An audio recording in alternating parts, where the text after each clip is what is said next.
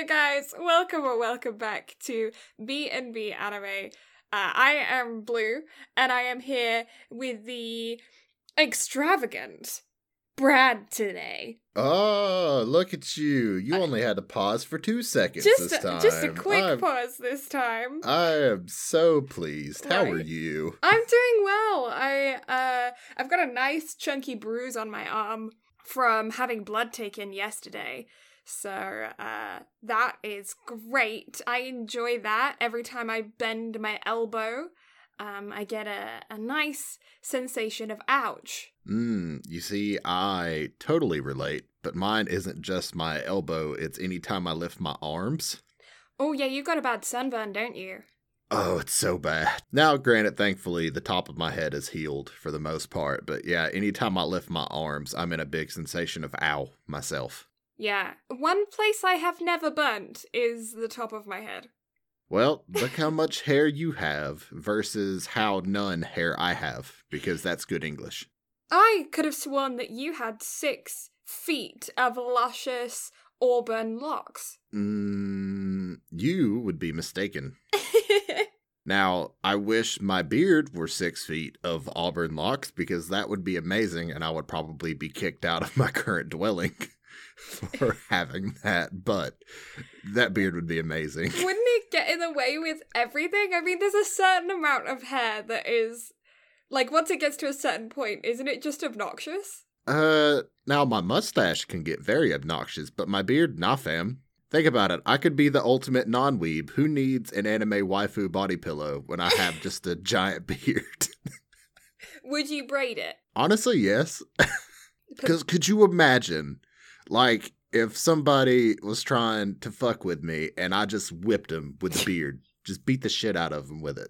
How heavy do you expect it to be? Wait, what? Heavy! Like, you're gonna carry that around on your face every day. Okay, I already carry around a shit ton of weight anyway because I'm fat. it comes with the territory. But like on your jaw, you just have your mouth open all the time. The weight's I just mean- dragging your jaw down. Nah, jaw muscles. you end up like the crimson chin. yeah, I would have like the most like muscular chin out of anybody on the face of the planet. oh, that would be that would be amazing. I would love this. Okay, this is a serious question that I have. Why is it that every like really butch anime guy with the like the chin dimple, whenever you see them, they have the most gorgeous hair? I don't know. Because I can't think of a time when there's been an anime male with like that that jaw, that chin, that doesn't have fantastic hair. I mean, at that point, I think they're just trying to make the entire focal point of that character their face. So just throw every single Yeah. like extravagant animation style to that character. Just go, get at it, go. Yeah, give them waist length, luscious, sparkly, gorgeous hair. Oh yeah, of course. Why Mhm. not? Yeah. At that point, just throw it all at them. But anyways, before we get um, into uh, the meat and potatoes um, of today's uh, topic, which is of course food wars, all four first seasons, first seasons, all four, all four first seasons. Brilliant. All four seasons that are currently complete is what I meant to say. We are going to be doing it slightly differently. We're not going to be going in depth into each episode like we normally do. We're just going to be doing a quick overview of each season and then talking about our favourite parts from each season as well. I do have some notes on the key points of each episode so I can reference them throughout, but um, yeah, we're not going to be diving into that completely. But before we go, like, crazy into all of that, um, how are you, like, other than the sunburn? I'm great. I've got to spend time with puppies, so that's been absolutely wonderful. That's good. Um, I've been getting a lot better at Siege. That's what a lot of my spare time has been going into because, you know, I've been, for some reason, in the mood to just tear people apart in a FPS. It's been fun. No, that that is fun. I haven't had any spare time to do anything. If I did, it I would probably end up just watching more anime. To be honest. I mean, to be fair, I've watched so much anime since our last recording session. Whenever we get to that bit here in a minute, you'd better strap yourself in we're in we're in for a talk. yeah, I uh, haven't managed to watch much outside of what we are covering. Have you? Yeah, uh, have you read anything new? Any manga new? I any any manga new? Any new manga?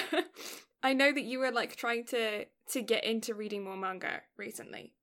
So I have been reading Doctor Stone, but Mhm. that's mainly because I got that massive stack of Doctor Stone manga in. Mm-hmm.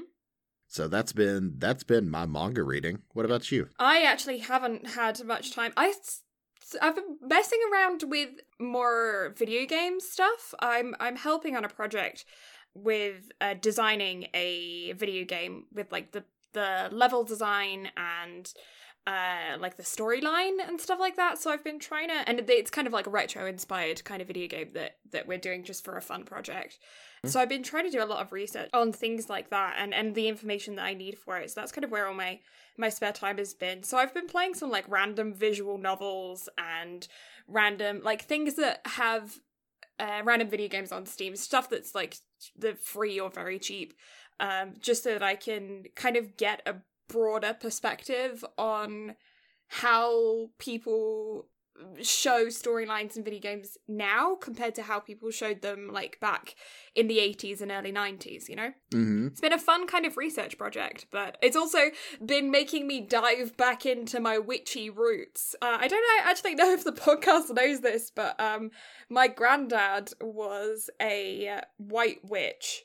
Um, which is an insane thing to say, but he was, and uh, he did a lot of like healing and uh, experimenting with things like that back in the day.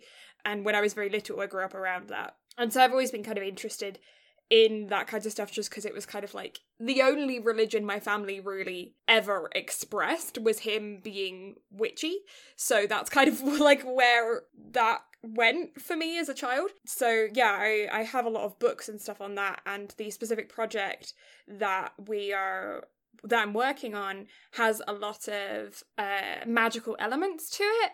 And so I've actually been able to apply some like herbalism stuff from that lore of, you know, the zodiac and moon phases and harvesting plants with your left hand with a bone handle, you know, like bone handled knife, that kinds of stuff, actually applying it into the video game world, which is very bizarre. And uh, I don't know, it's it's but it's been really, really fun to do, and I'm excited to continue doing it while I work on this project. Well, that's awesome. hmm I definitely look forward to seeing how the project progresses because I know at least a little bit about it. hmm Yeah. Uh, I don't know how much I can actually talk about right now, so uh, I'm trying to be as vague as possible, but also telling you about my life. Giving you life updates. But yeah, I'm sure that you guys will be some of the first folk to know as it progresses. But it's very early stages right now, just planning and, and designing and coming up with everything. So it's definitely a long term project. But yeah, I'm excited about it. Yeah. hmm Anything else fun going on in the world of blue? Ah, uh, oh, I got diagnosed with carpal tunnel on my right wrist, which is fantastic considering I'm an artist. Um, Ooh, that's a that's a heckin' oof. yeah, right hand dominant artist, video game streamer, like everything type. Like, what do you not do with your dominant hand? Like everything. I write notebooks worth of information on anime on a weekly basis. Yeah, now I have carpal tunnel in my wrist. I've had to wear a wrist brace to bed every night, and I have to for a month to try and like stabilize my wrist for at least some portion of the day. Mm-hmm. And uh, do you know how hard it is to fall asleep with a wrist brace on? No. It's so hard. Like having a, a big, solid, uncomfortable thing attached to your arm that you're not used to being there, and then it's like, okay, now relax. I mean, hey, you you got this. I believe. Oh, thank you very much. I'm also because I have I'm gonna also blame this on ADHD, but I don't know if it is ADHD. Uh, It could just be the fact that I'm incapable. Uh, but I've forgotten to wear it. Uh, I uh, five days ago is when I was told by the doctor that I have to wear it. I've worn it two out of the five nights that I was supposed to have worn it. I'm doing fantastic. Do do I need to just message you like after every stream and be like, put your damn wrist brace on? I know. It's just like go like put it on now so that when you go to sleep at like 4 a.m. or whenever it is that you finally fall asleep, you have it on already and you don't like remember it. Because like i never i never just take it off when i wake up so it's on my bedside table. No that's too logical for me. I move around and then leave it somewhere and then i don't know where it is and then i don't see it before i go to bed so i don't remember to put it on. And then i wake up in the morning and i'm like oh my wrist hurts. And i'm like oh i wonder why. Probably because i slept with it tucked under my neck in a weird position all night. Good good job. i know i'm Best uh, of jobs. I've, I've, it's a, uh huh. it's it's a uh-huh. It's an uh huh. That's how it is. oh me. You you poor soul. But yeah, that's about it for me. I I have no fun stories to tell. My life has literally been consumed with treating the top of my head, tennis, river, and anime. I, So much anime. I just got the image when you said treating the top of your head. I literally got the image of you like buying it a bouquet of flowers and a box of chocolates. Like that's what I got in my head. It wasn't like putting cream on it. It was like getting your bo- your head a treat. Like that's yes, let let that's what my that's what the top of my head needs right now. It deserves to be courted. it does. It deserves a bouquet of flowers. I I think uh. everyone needs a bouquet of flowers every now and again, and I feel like the top of your head deserves one. I mean, you're right. Okay, so here's the thing because I've seen things going around of how men are typically the ones like whenever they you know, take their partner out, they'll like get them flowers and all this stuff. Yeah. But when do men get flowers? Yeah, men should get flowers more. Like, I don't know why it. I mean, unless you're like allergic, but like, um, I bought you a bouquet of flowers. Poof, swollen up. Um, that that that sounds like what would happen to Tree, that's ironic. That's really ironic.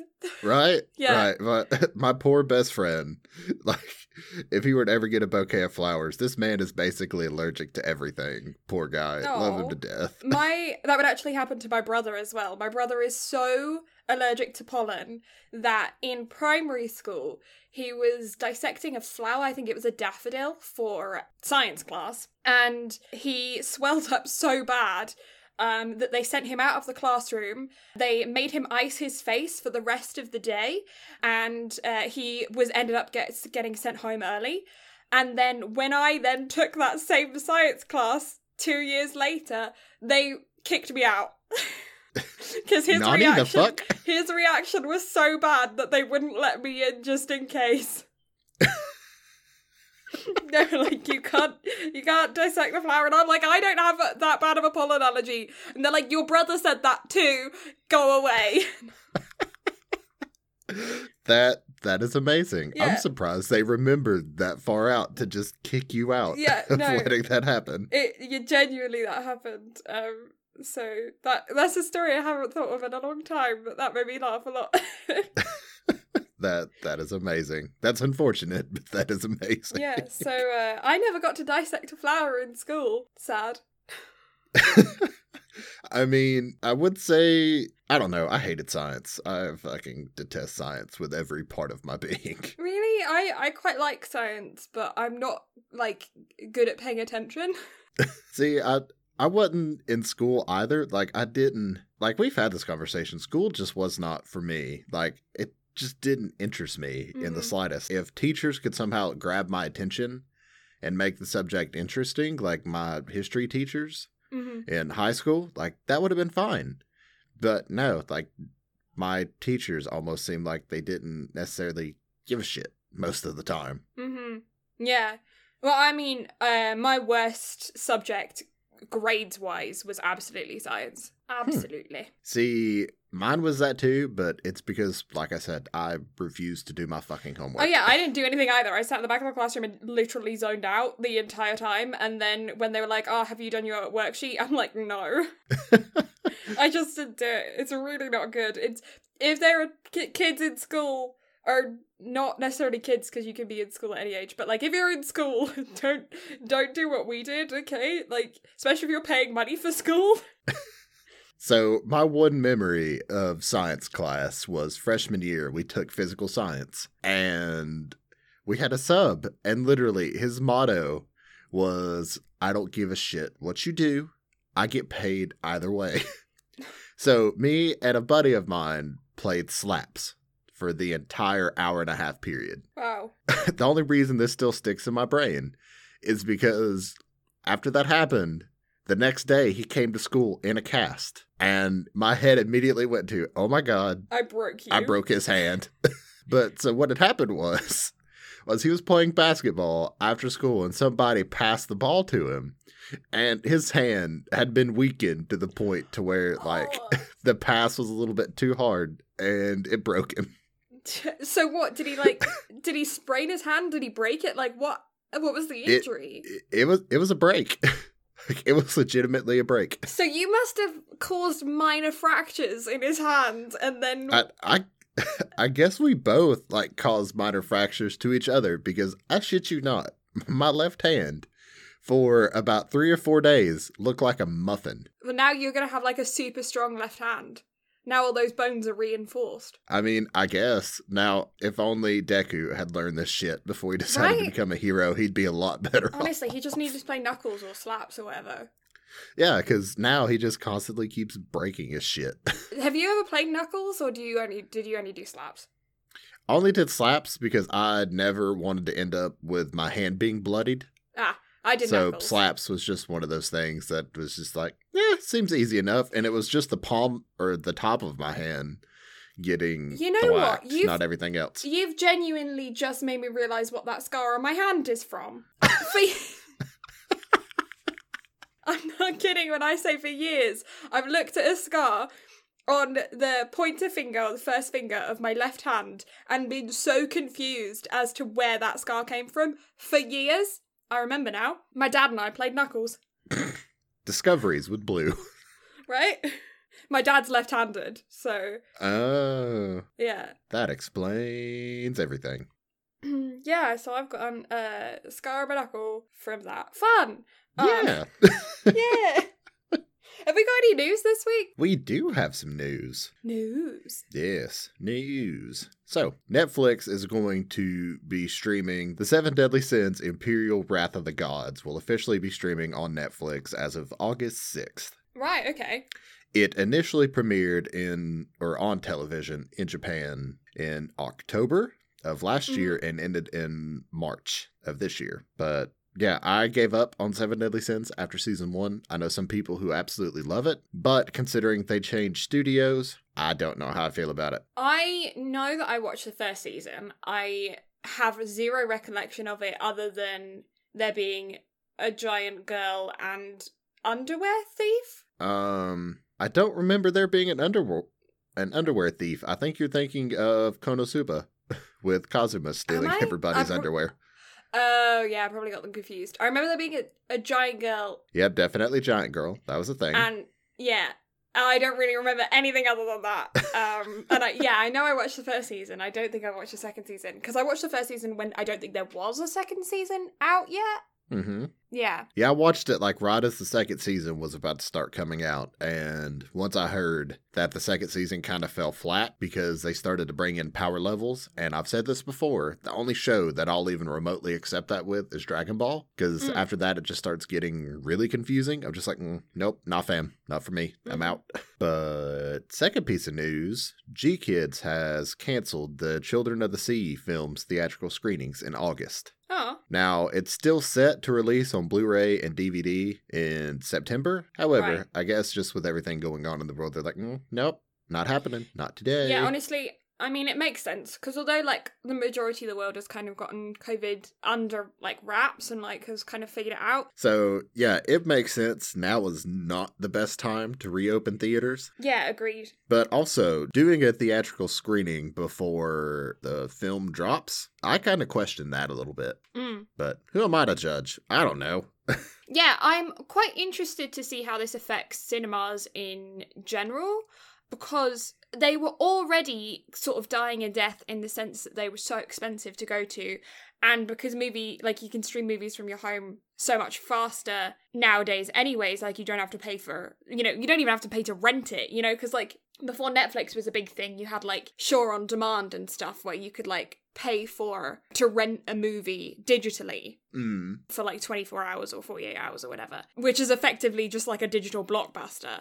But then that died, and then like Netflix and everything started booming. hmm And now, because of the pandemic, they're doing full theatre releases on those at home streaming sites. So you're not even getting like a pre showing like you would do at a theatre, like before it's out on DVD. hmm And it makes me wonder if, like, this is kind of the death of cinema. And if it is, like, what should be done to revolutionize because it's so expensive to go to the cinema like to buy your ticket and then to go get snacks or whatever because you're not allowed to bring anything in even though most people already do um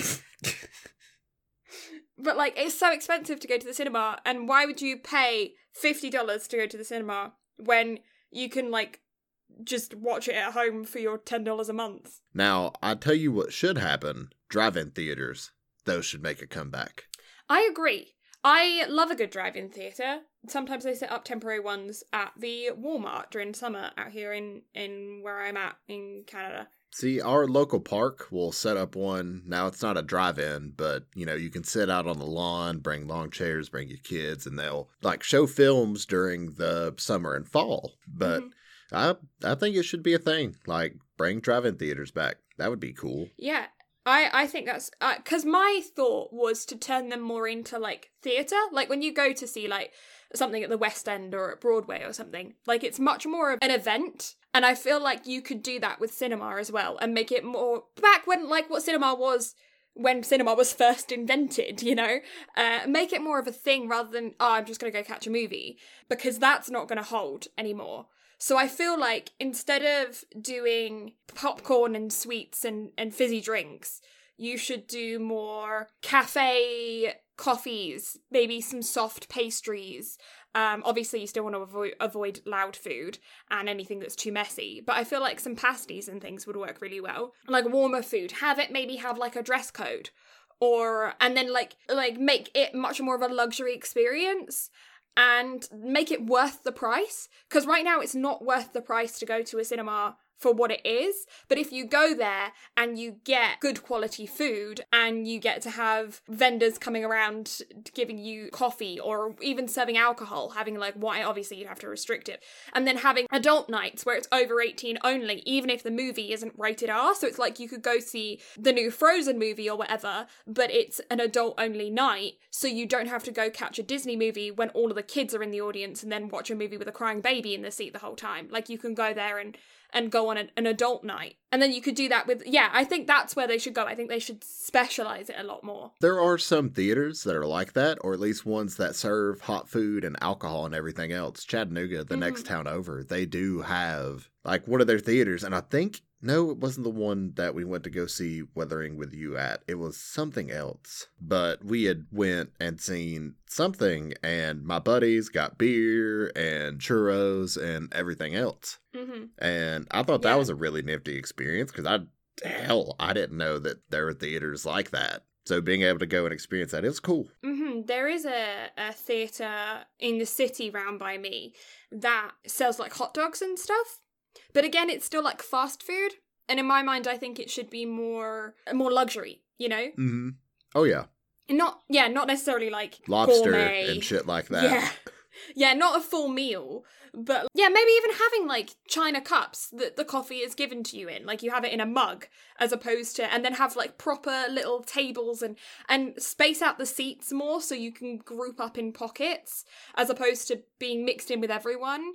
Like that's how maybe even have like seats that cost more than other seats, you know, so nobody's fighting over the middle row, you know, halfway up the aisle, you know? You could have it be like actually separate it out more. Well, a lot of our theaters, or at least the ones around us, have changed up their interiors and remodeled to where they have like electronic reclining seats. But since they've introduced those, and also with the introduction of being able to buy tickets online, you have to actually select where you're going to sit. Yeah. So that I think that's a good move. Oh yeah, definitely, because it gets rid of all the fighting. Like nobody can be pissed about where they're sitting. Like if you don't like where Yeah. you're sitting, then go to a different showing. So Yeah. it's definitely helped a lot with that, and it's a vast improvement because the seating is now a lot better. And back to the theater that I was talking about before, like they've leveled out the ground to where it's not like super high high tier seating. So mm-hmm. it's much more comfortable for everybody to sit and look to where you're not like craning your neck, even if you're in the front row. Yeah. But it's it's Yeah. definitely an overall better experience. Like I will totally drive the 30 or 45 minutes to get to that theater versus going to the one here in town just because yeah.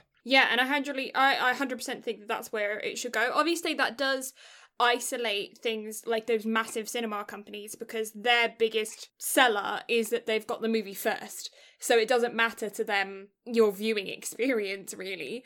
They're just trying to get people in the theatre on opening night as they have an exclusive showing but i feel like that shouldn't be that isn't going to have like you can't have that be the priority anymore. You can't have that be the the selling point that we have it first that we have it on opening night we have enough seats we have seven like theaters playing the same movie so everyone can get in you know? That can't be the priority for them anymore. I feel like you could even have cinemas that show movies that aren't newly released you know have them be like oh we're going to show specialty movies or yeah like like for you the your one that's showing anime movies i feel like that's where they need to go. They really need to specialize and even become like a anime movie theater that only shows anime movies or be like um, a retro movie theater where they show or like indie movie theater where they go to like toronto film festival and show all the short films and stuff like that. That's where i feel like they ought to go and really hone in on the movie people as opposed to trying to appeal to the mass people because i feel like you could if you elevate the experience you isolate your audience to specifically who you want and you then have the ability to then raise your prices to then justify because you can justify it with the the backing of the fact that you have all of the specific things that your audience wants to give them an exclusive experience and have it be so much more of an experience as opposed to just like a weekly thing to do you know because people don't go to the theater weekly so why should you go to the cinema weekly you know Well, I think too, a lot of that would also be on the film production companies as well, and not make the rights to those films so expensive for theaters to Mhm. show. Because that's Mhm. the reason why ticket prices to go see films has went up a lot, and that's also why they have to raise the prices on concessions to the point where they are now. Because Mhm. it's just so damn expensive to show things like Mhm. Avengers and all that. It was expensive for them to get the rights to go to even be able to show the shit. So therefore, it's just costing the theaters a shit ton of money, which will in turn cost people a shit ton of money to go see it. yeah And it's truly become a situation of quantity over, you know, quality. Yeah, but it, it that also doesn't help in the fact that the movie industry is losing so much money in sales because they're not getting DVD sales anymore, hmm and um, so they're they're having to really rely on box office sales to make back the money that they've invested in the in the movie initially because they're not they can't rely on those afterthought sales of of the DVD release. And that would be a that would be a thought too. Like make the DVD experience more, I guess, personalized again. Like add all the like behind the scenes shit again and whatnot. Yeah. Because that was that was some of my favorite part about like Yeah. buying DVDs was getting that shit. And also, I'm really excited because I've pre-ordered Your Name and Weathering with You in the steelbook cases mm-hmm. because those designs are just absolutely stunning. Do more special edition type shit. I know it's a little Yeah. bit more expensive for the packaging. I know the steelbooks have to be a little bit more expensive, but with those exclusive designs, I just shelled out 30 bucks a piece for those on what would cost me 10 bucks to get it digitally, but I'm willing to pay that just because it's nice and exclusive and looks cool as shit. hmm Or like um I know a lot of like records and CD sales, they also do that as well. Like when you buy the the album, you also get a digital code to then be able to have a digital download. So you can buy this the DVD and then have a digital copy of it as well, which I think is really smart.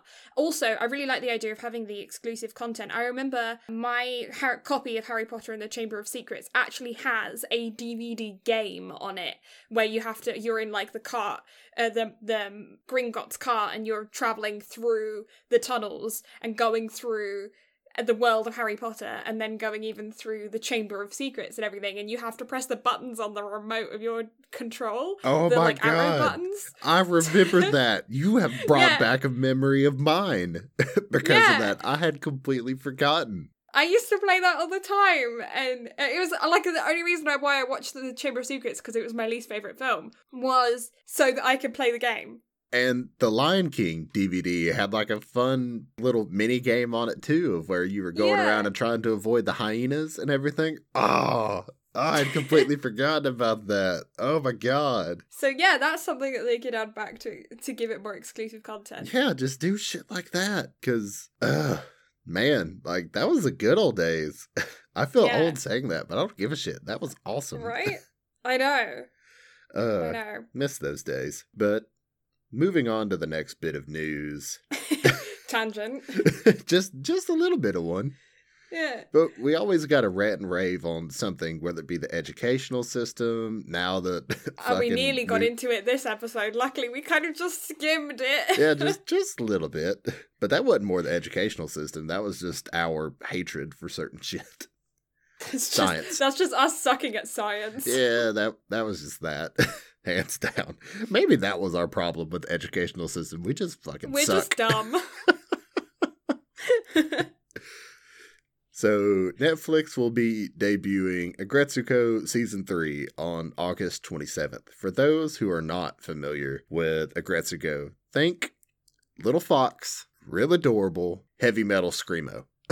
Dude. Things that you don't think would go together, and it's a massively hilarious time. I enjoy that show a lot.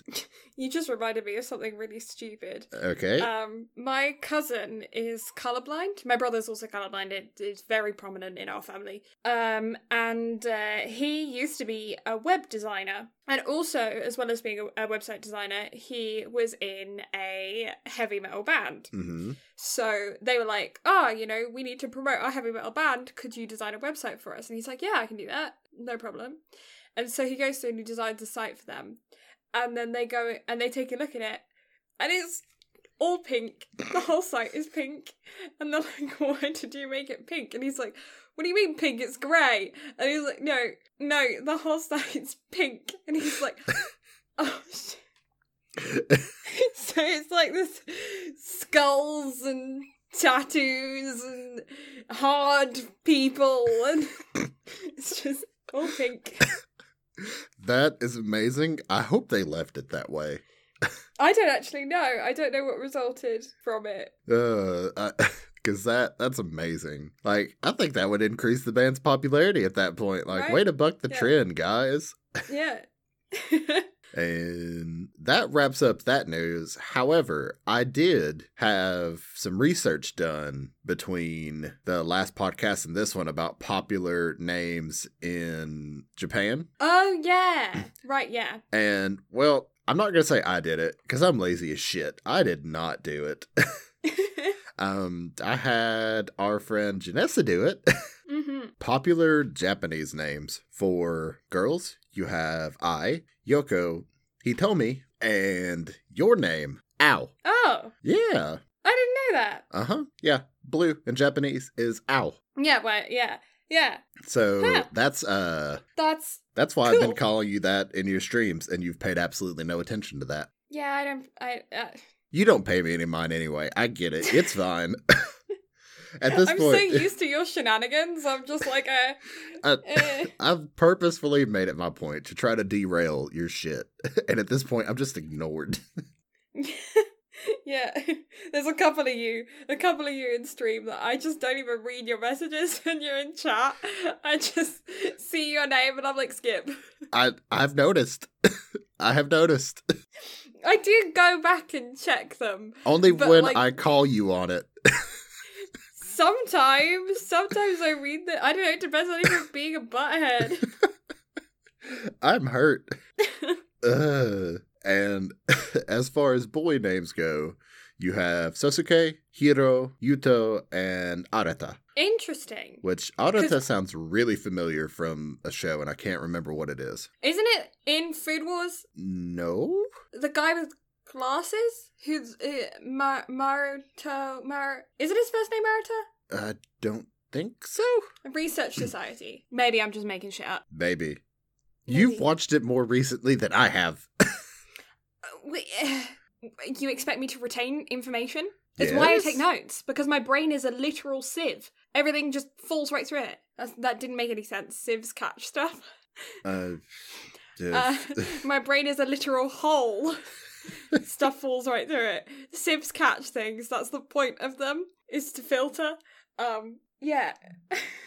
Yeah, I have no clue. I've seen the show through twice, and I have no idea. I don't know either, mate. I don't rightly know, Chuck. Oh, oh, I have realized who it is. The main character from ReLIFE. His name is Arta. That's what it was. I have figured it out. I am Big Brain. Ah. which I highly recommend we cover that at some point because ReLIFE is a phenomenal slice of life anime. I feel like that's all I've been watching outside of the shit that we cover is slice of life anime. I've just been on a slice of life binge. I love slice of life. It's one. Of, it's one of my favorite genres of anime because it's just I. But then I mean, how many times do I say this? I love anime. I love content where it's just like a peek into somebody else's life. What I'm realizing is I'm incredibly nosy.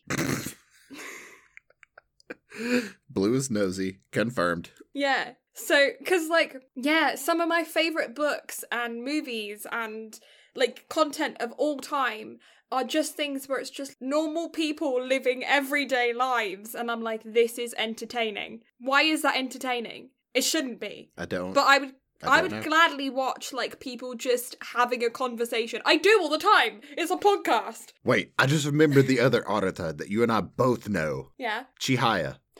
Oh, duh. Yeah, big brain. There's somebody else. I'm. Uh, I'm gonna Google it. I'm just gonna search Arata and see who comes up. Images. She have her. Oh, Psycho-Pass. Never seen it. I have. Well, duh.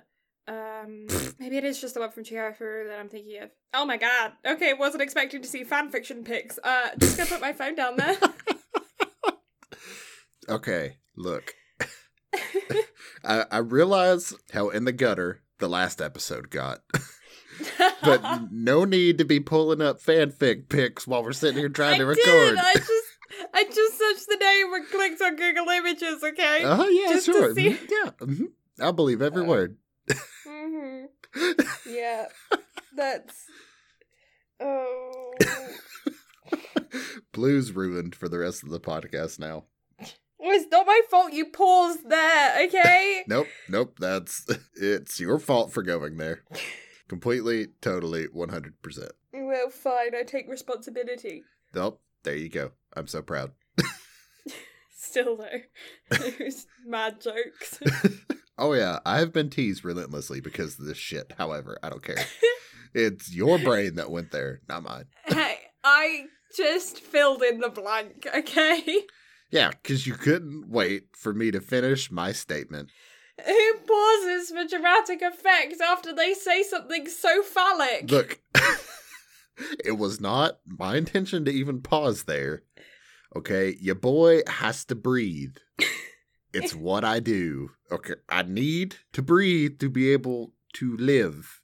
It No, I is. don't. I, It is a natural thing. I don't think. I don't think breathing is uh, is necessary. I'm so done with you. uh, Baka. We need to get into it, mate. We've got so much to discuss. I hope you guys brought snacks for this podcast because by the time we're done, I'm gonna need snacks. Yeah, that is one thing about Shokugeki no Soma Food Wars. You will be so hungry watching this show every single episode. Yes, like the food that they cook, all of it looks amazing. Fine Bros did two try not to eat challenges where they recreated the food from the shows. I don't know if you've seen it. I have. Oh, all the stuff recreated looks so good. Mm-hmm. I am bi- I'm big jelly. It's very. So much of the food in this show is meat based, and I've been vegetarian for the past three years, and oh my god, does it make me question my life choices. like, I know Japan is already making you question your life choices enough as it is.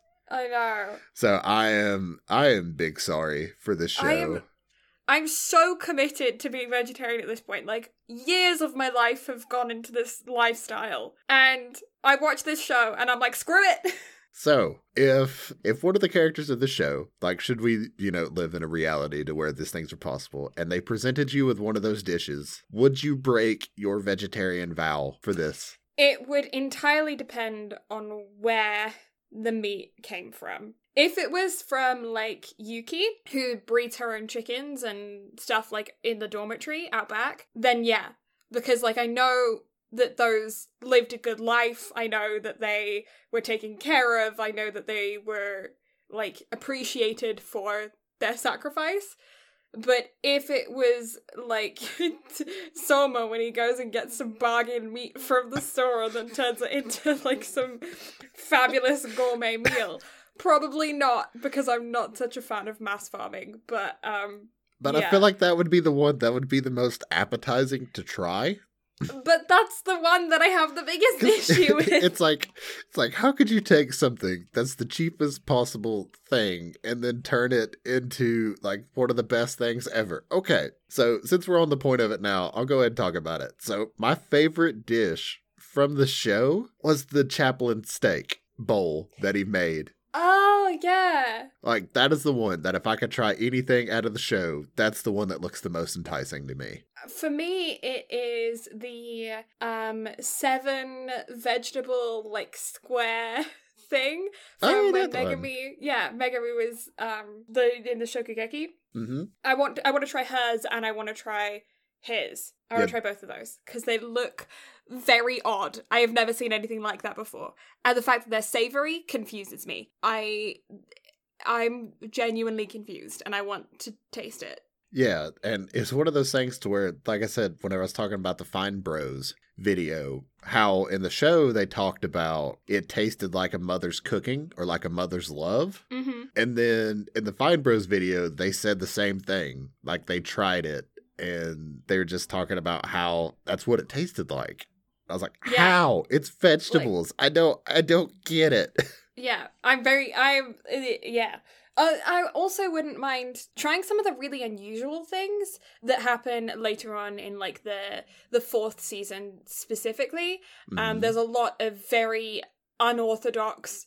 Uh, in the late third season as well, there's a lot of very unorthodox ingredients that are used, and uh, oh, I want to try um the curry as well. like I want to smell that.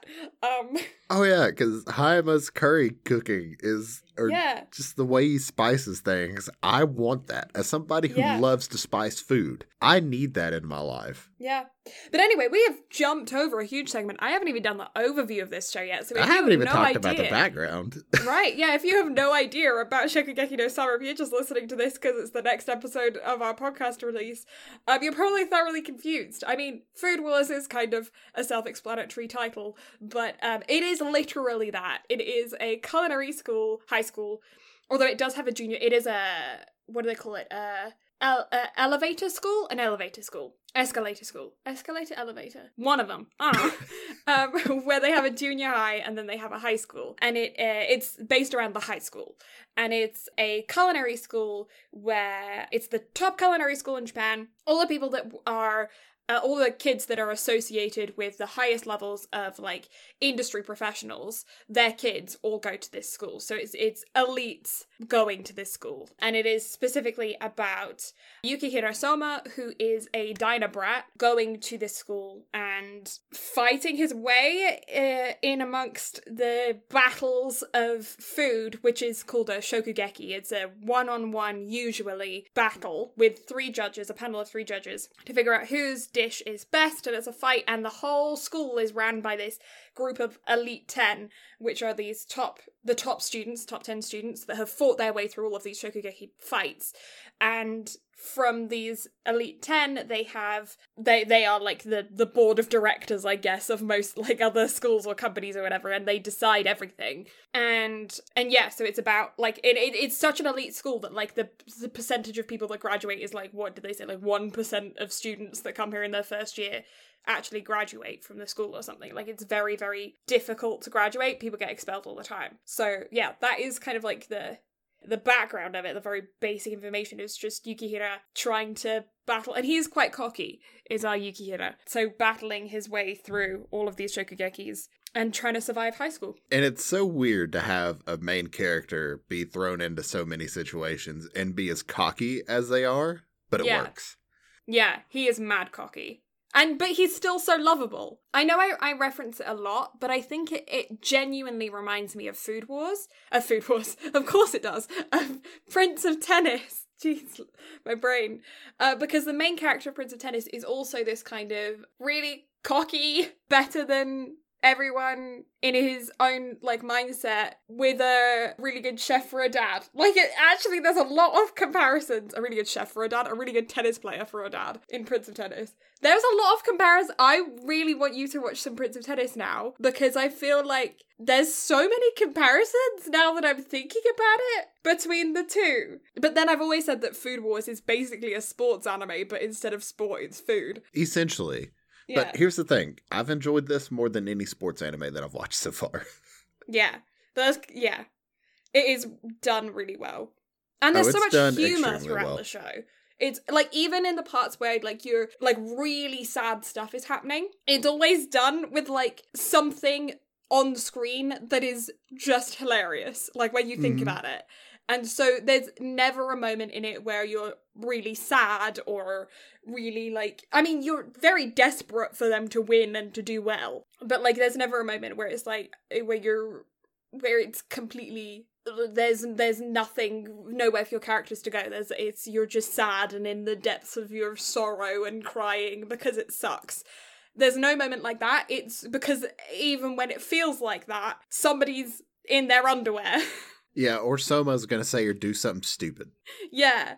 Uh, there's a lot of fan service in this show, but it's done in a way to where it's very funny and it doesn't affect the plot line. So it's not like, um, oh, I wanted these two characters to be together, so you have to make them together, so I'm gonna change the whole storyline so that they can go together to please everyone. Or uh, it's not like, I don't know, it is completely like we're showing uh, bodies of people because we want to show the bodies of people, but it's also like we're gonna show the bodies of everybody uh, and we're gonna try and equate it to this magical superpower that people have that are related to food and bursting clothes. Like that's a whole situation. But Are are we just gonna completely skate over the hentai in the first episode?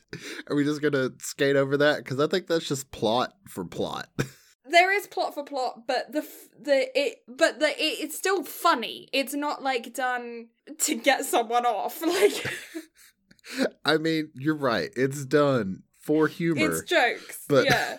As somebody who has seen that episode four times now, Yeah, I've because seen it I've- about that. I've introduced it to two different part timers, and I watched the English dub of the first season. And if you're gonna watch this, do not watch the dub. The jokes do not sit well for the dub compared to the actual sub version of the show. I I didn't even know there was a dubbed version, if I'm gonna be honest. It's on Hulu. I don't recommend it. Stay as far away from it as possible. Okay. but um because i watched it for science and science has failed me but uh that first episode it doesn't sit right with me anymore i think the first time i watched it I probably lost my shit from laughing because i watched i started food wars right before the second season started which was a great time for me to come into the show but so i binged it all i probably thought it was hilarious but watching it back through showing it to my part-timer sitting at work having it pulled up on the ipad like volume turned all the way up that Oh. squid i was just like oh my There is god quite. There are a couple moments where there are tentacles going in, in the direction of private places, but hentai I will say, yeah, it is. I mean, it's not actual hentai. no but no it's like not um i i still think it's funny like i don't know i i, I don't i don't think that the first season is the best season I think it's the weakest out of all four seasons. Like it definitely sits at the bottom. But that's Mhm. also because the show progressively got better. It's like we've we've talked about this whenever we've talked about like My Hero Academia and other long running shows. like typically, and this happens a lot with live action shows or whatever you want to call them, how they progressively get worse as they go on most of the time. Game of Thrones, for instance. but Food Wars drastically stepped their game up with everything to where especially going into season 3 you chomped at the bit for the next episodes to come out. And season 4 the way they ended all of those episodes i was pissed having to wait a week for the next episode. Mm-hmm. Yeah.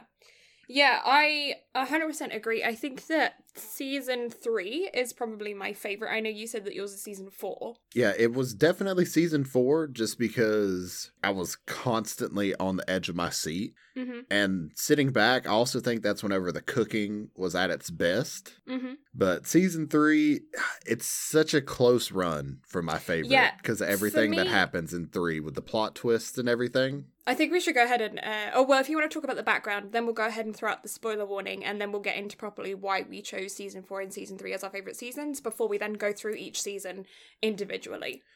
Okay, so Food Wars was initially a manga. It began its initial serial serialization. It's a shonen, so that makes a lot of sense as to why it's done the way it's done, and it actually Uh-huh. ran in the Weekly Shonen Jump. That it, doesn't surprise me. it began in November of 2012 and just finally ended in August of last year. It actually officially ended with its English print earlier this year. Mm-hmm. So all of it is available on Viz if you don't want to go out and buy all 36 volumes of the manga, you can read it for I think it's like $2 a week is what I'm paying for Viz. It's all on there, all what was it? 315 chapters. Yeah. It's all available I actually think there. that I would I want to add this one to my collection. I think I want to get the full manga and have it in my collection because I really enjoyed it. Oh, I definitely will. I think the Barnes and Nobles in Chattanooga has all the volumes. I really want to go and clear it out, but that's ten dollars a book. Yeah, I'm gonna wait and see if I can find it secondhand somewhere. See, I just I just want to buy it all new. That's what I did with Doctor Stone. I'm surprised I got it at the deal that I got it, Mhm. eleven volumes Yeah. for seventy bucks. Honestly, what I thought about doing with Food Wars, since I intend on reading it digitally, is I found a deal on eBay to where I could have got all 36 volumes in the original Japanese print for like 200 bucks. Oh, I'm really tempted to buy that. yeah. Yeah, so that's its run on the that's its run on the manga. The show initially started in April of 2015 and is still running to this day. Season 5 is the last season of the show. The studio that made it was JC Staff. Some of the stuff that they are known for, they didn't do any like really popular series until 2008 with Toradora, or at least that was the first one going through that I recognized. And then they did the Pet Girl of Sakura So, which is hilarious. I highly recommend watching it if you want a funny slice of life. Is it a rom com? I don't remember. It's been a minute since I've watched it. But this is also, and you'll know this one, this is also the studio that did Is It Wrong to try to pick up girls in a dungeon. Ah, okay. I'm so excited for season three. Yeah, me too. But outside of that, another recent big title that they did was Angels of Death. Okay. Date A Live season three,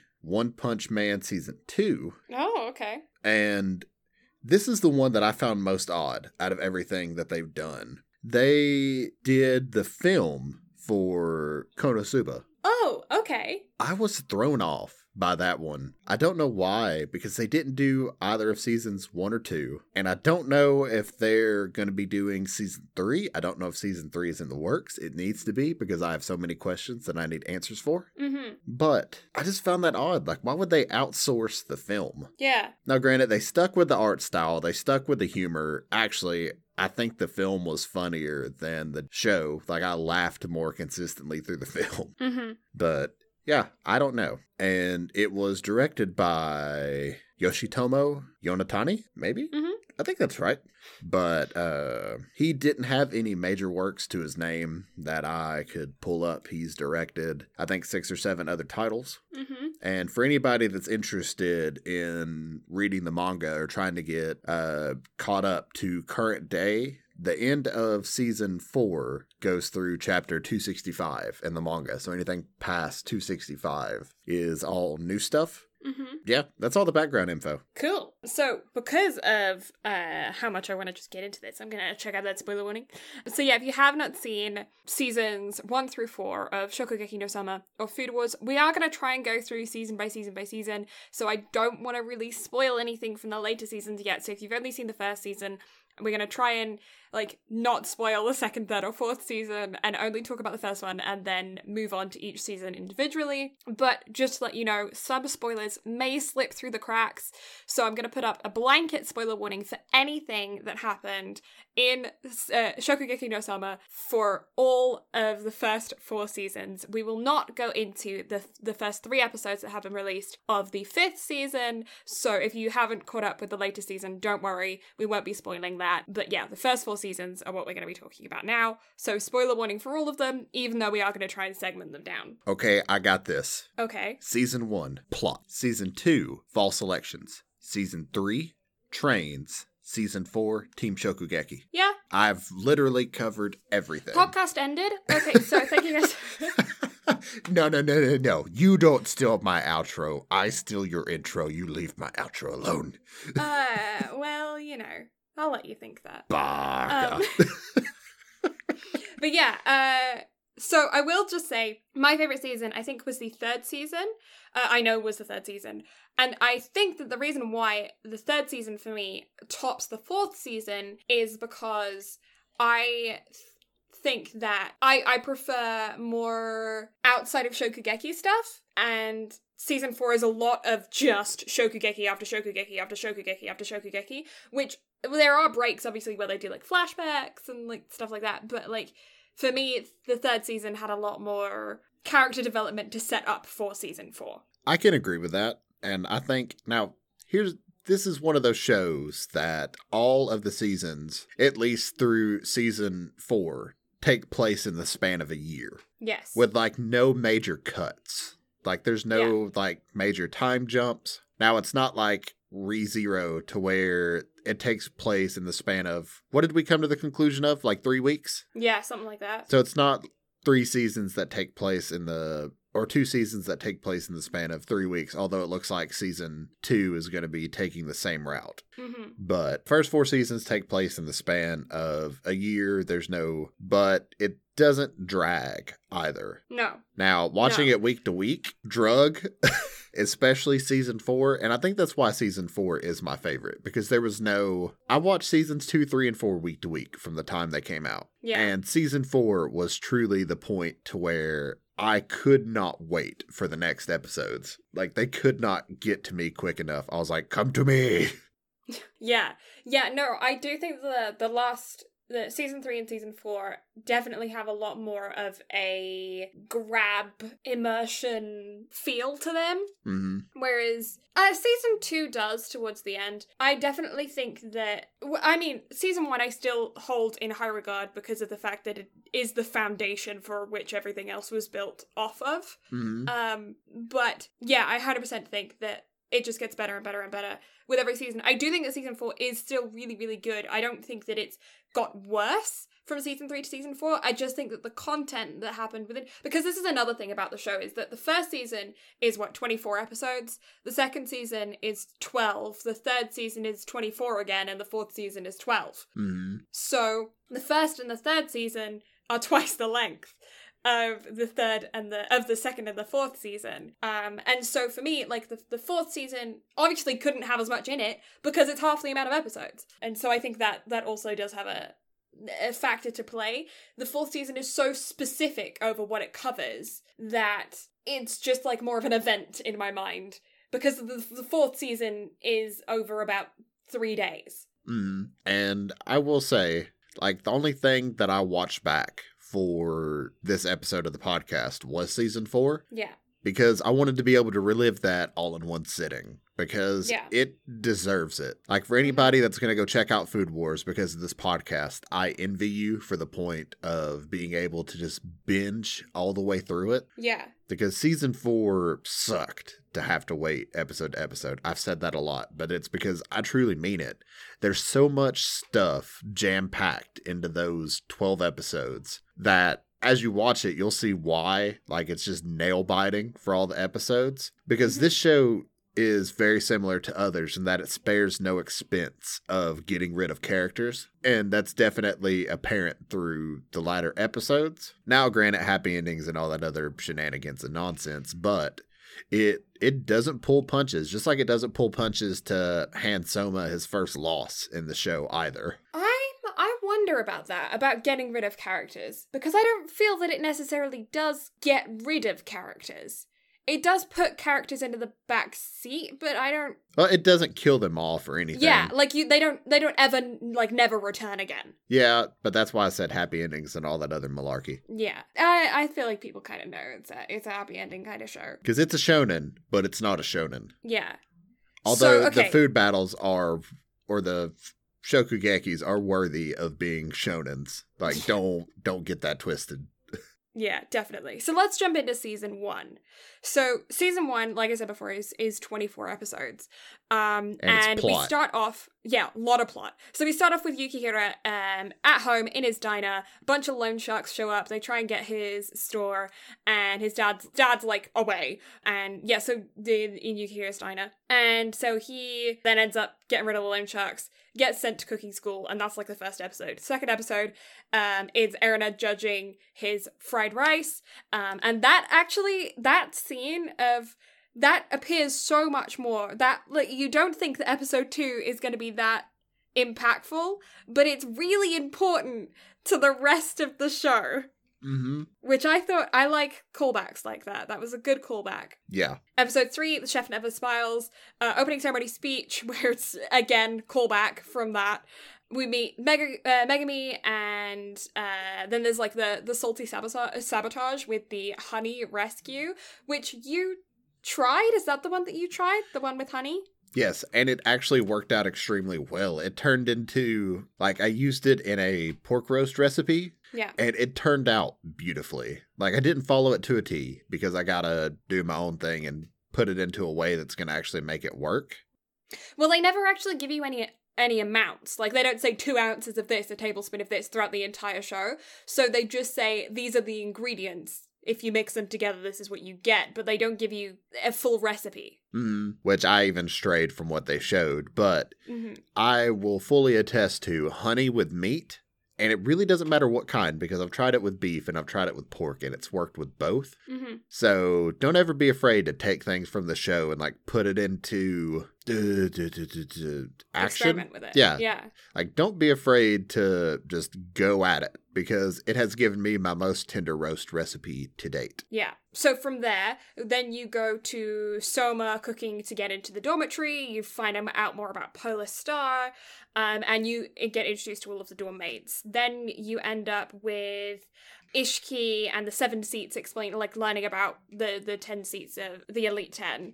Uh, Shokugeki is also explained, and then there's also the unofficial cook-off between Soma and Isshiki, which results in a draw. And then there's oh yeah, there's Mito Ikumi challenging for the Don Research Club for Shokugeki for Erina to take over. Then Mito versus Soma, with Soma winning his first Shokugeki. Then we end up uh, with Camp and Inui Senpai, the Aldini brother introduction, brothers introduction, and Wild Duck. This whole situation happening. Then going to Crispy Tea Cack. Tea cack? tea snack. Crispy tea snack fried fish. And there being no winner between Aldini and Soma. And then we first get introduced to Dojima Senpai, which actually happened really f- early on in the series. Episode 10 is when he gets introduced in the in the first season, and he's such an integral character later on. But you don't I mean you know that he's gonna be someone important, but like you don't I don't know, I didn't Well, I he's don't know. he's such an odd character because he's so integral, yet he he's in it so little. Yeah, but he's doing everything behind the scenes. Mhm, He's like he's just as integral as Soma's dad, and yet we never really see either of them. I know. Or the the um uh Erina's grandfather, like the the original like he's barely in it. Now, granted, his makes a little bit more sense because of his position on everything, director, yeah. Yeah. but I don't. Uh, there's so many characters that I want like more information on, and Uh, yet we're never so- gonna get it. I know. I want information on on their just behind the scenes. I just want like an OVA on how they like I want an OVA on them watching everything happening from their like cafe or wherever they are and um and just like on the phone or like y- skyping each other just like watching their kids with spy cameras, like having this battle of Shokugeki that their entire life is set on, and these guys are just sipping coffee in the background, being like, okay, well, now this person's won this, then we're gonna move all the. and just playing chess with their own kids, because basically that's what's happening. Honestly, though, I could see Joichiro doing that to Soma, like having somebody tail him and like keep a constant live stream on him. Yeah, honestly, and then just laughing at him from a distance, because that's the kind of dad he is. Especially every time he lost a Shokugeki. like, His dad's just like, ha ha ha, you suck. And it's, oh, it's so good. And yet, it's so good. it's also hilarious because Soma is lost to his dad in Shokugekis. I think at present we're like at 493 times to zero yeah, it's over wins. 490. I, I don't actually know the official number, but it's over 490. I think it's like 493. I can't remember exactly, but I think that's like it. that. Yeah. Yeah, oh, it makes it makes me laugh anyway. But from there, Megami ends up facing Shinomiya. Uh, because she fails his his test due to poor cauliflower, and then Soma challenges him to a shokugeki, and then Yukihira ends up being Soma ends up being best sous chef. That was really cool to see him. I uh, I really want to see him and his dad cook together, and just like I want to see him be peak dad assistant because we never get to see that. And I know that Yukihira is trying to surpass his dad, but like I want before that happens to see them because you never get to see them cooking in Yukihira Diner like at their peak together. Mm-hmm. And I want to see that. Um, but anyway, I'm getting away from myself. Then there's the judging concluding, uh, Megami losing, and them scraping by with an unofficial win. Um, and, and she's allowed to stay. They're allowed to stay. They, they weren't expelled. Um, and then breakfast being served to the masses, and that's an entire episode. And then Soma gets in trouble with his souffle. 200 servings end up being completed. He survives fine. Yukihira's dad visits, and this is when they find out that his dad was actually the second seat of the Elite 10 when he was in school, and Yukihira didn't even know that he was part of the alumni. And then there's Soma versus Dad. Dad wins. Soma needs to revive his home shopping district. Soma kicks weirdo ladies butt. Harem question mark. Uh, and and um yeah, the the a mystery guy. I don't know. I I put mystery guy, but who is mystery guy? I have no idea. Spicy sniff dude is introduced. I have I've never heard such a more fitting name for Hayama in my life. Spicy Sniff Dude. yeah, I'm. I didn't write his name down in my notes at this point. I just put spicy sniff dude. So we're gonna go. Oh my god. And the autumn elections begin. Uh, this is where we have a cu- curry cooking challenge. Curry cooking. And the judging starting the smelly curry versus the healing curry. Uh, group A winners, we end up with Nakiri, uh, Nakiri, Alice, Hisako, Aldini, and Megami also gets through. Then in Group B, we end up with um, three Polar Star members in the top five, uh, top four progressing, and it ends up being um, Hayama, Yukihira, Ryo, and uh, Marui Zenji. And that is season one. So, questions on season one. Favorite Shokugeki? Soma and Meat Meat, but also Soma and uh Megamine against the teacher. Yes. I agree. I really liked Shinomiya versus Megumi and Soma. But yeah, I also really liked the the Don battle, the Battle of the Don Research Club, where we end up with uh, the introduction of a very scantily clad character who's probably one of the most modest characters in personality. Yeah, like she's so you you know what she is? What? She's a tsundere. Yep. Like just that's the most fitting character out of the show to fit that title. Because she's like, I'm gonna kick the shit out of you. Oh, he, he called he called me by my first name. Yeah. like it's uh and she's I don't know. like- she's one of my favorite characters out of the whole show though. Yeah, okay. Who is your favorite dynamic? Because I think my favorite dynamic, or one that makes me laugh every time, is Erina and Hisako. Like when they're like trying to be friends. Oh, like that's definitely one of my favorite dynamics just because it has like such awkward GL moments. Yeah. Like honestly, I and kind it's not meant to be that way. Like I, I know. know. it's not meant to be that way, but it comes across as GL moments and they're absolutely hilarious and Uh, adorable. yeah. but yeah, they are- they honestly, really I think my favorite dynamic is Soma and Erna. Soma and Erna have a very they have a very it starts off kind of siblingy, but I see I you can definitely see where they're going with it. Oh yeah. Um but yeah, I definitely I definitely uh, yeah, no, I, I think they have a really good dynamic. I also really like um Isshiki Senpai and his relationship with just everyone in Polar Star Dorm. just the fact of- that he runs around naked. Like yeah, just all of his kohai. And just like whenever anyone first comes to the dorm and he's just in his apron and they're just like what is going he is the seventh se- he's like this powerful person and when he's like not in the dorm he is um suave and and business attire and a mastermind of everything. Like he is so like looked up upon and like he's this wonderful human being and nobody would ever know. And then you get him in polar star and he's just naked all the time and he's he can be scary with his cooking Oh, yeah. too. Whenever he gets serious, like you're just like, oh shit. Yeah, Especially because you know he's this like free spirit of a character, and then especially like the team Shokugeki. Whenever he got super serious, I was like, oh fuck. well that's the thing is that he rarely gets serious because his whole philosophy his whole character is all about teaching his kohai right Mm. so the only reason why he ever got serious was because somebody was like being mean to his kohai and he was like not on my senpai watch not happening. Uh, but like that's his whole his whole character is just basking in his youth. I don't know he makes me laugh a lot. Favorite dish from season one? The chaliapin steak from the Shokugeki between Soma and Meat Meat. yeah. So funnily enough both of our, fa- our favorite dishes are from season one. Hmm even though it, yeah not our favorite season My second favorite dish is the caveman dish from the team Shokugeki in season four. yeah Because I I want to eat that. like, i want to try Erna's souffle with the red bean paste hmm I could I that could she named after megami hmm yeah Oh, there's. I just want to try everything. Like, even though there's shit on here that I'm sure that I would never.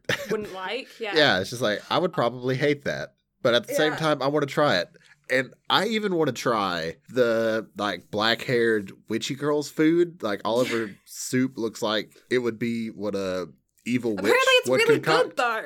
Like people really like it. She's a good chef. It Yeah. just smells awful. It's like I want to try it because it's like black thick soup.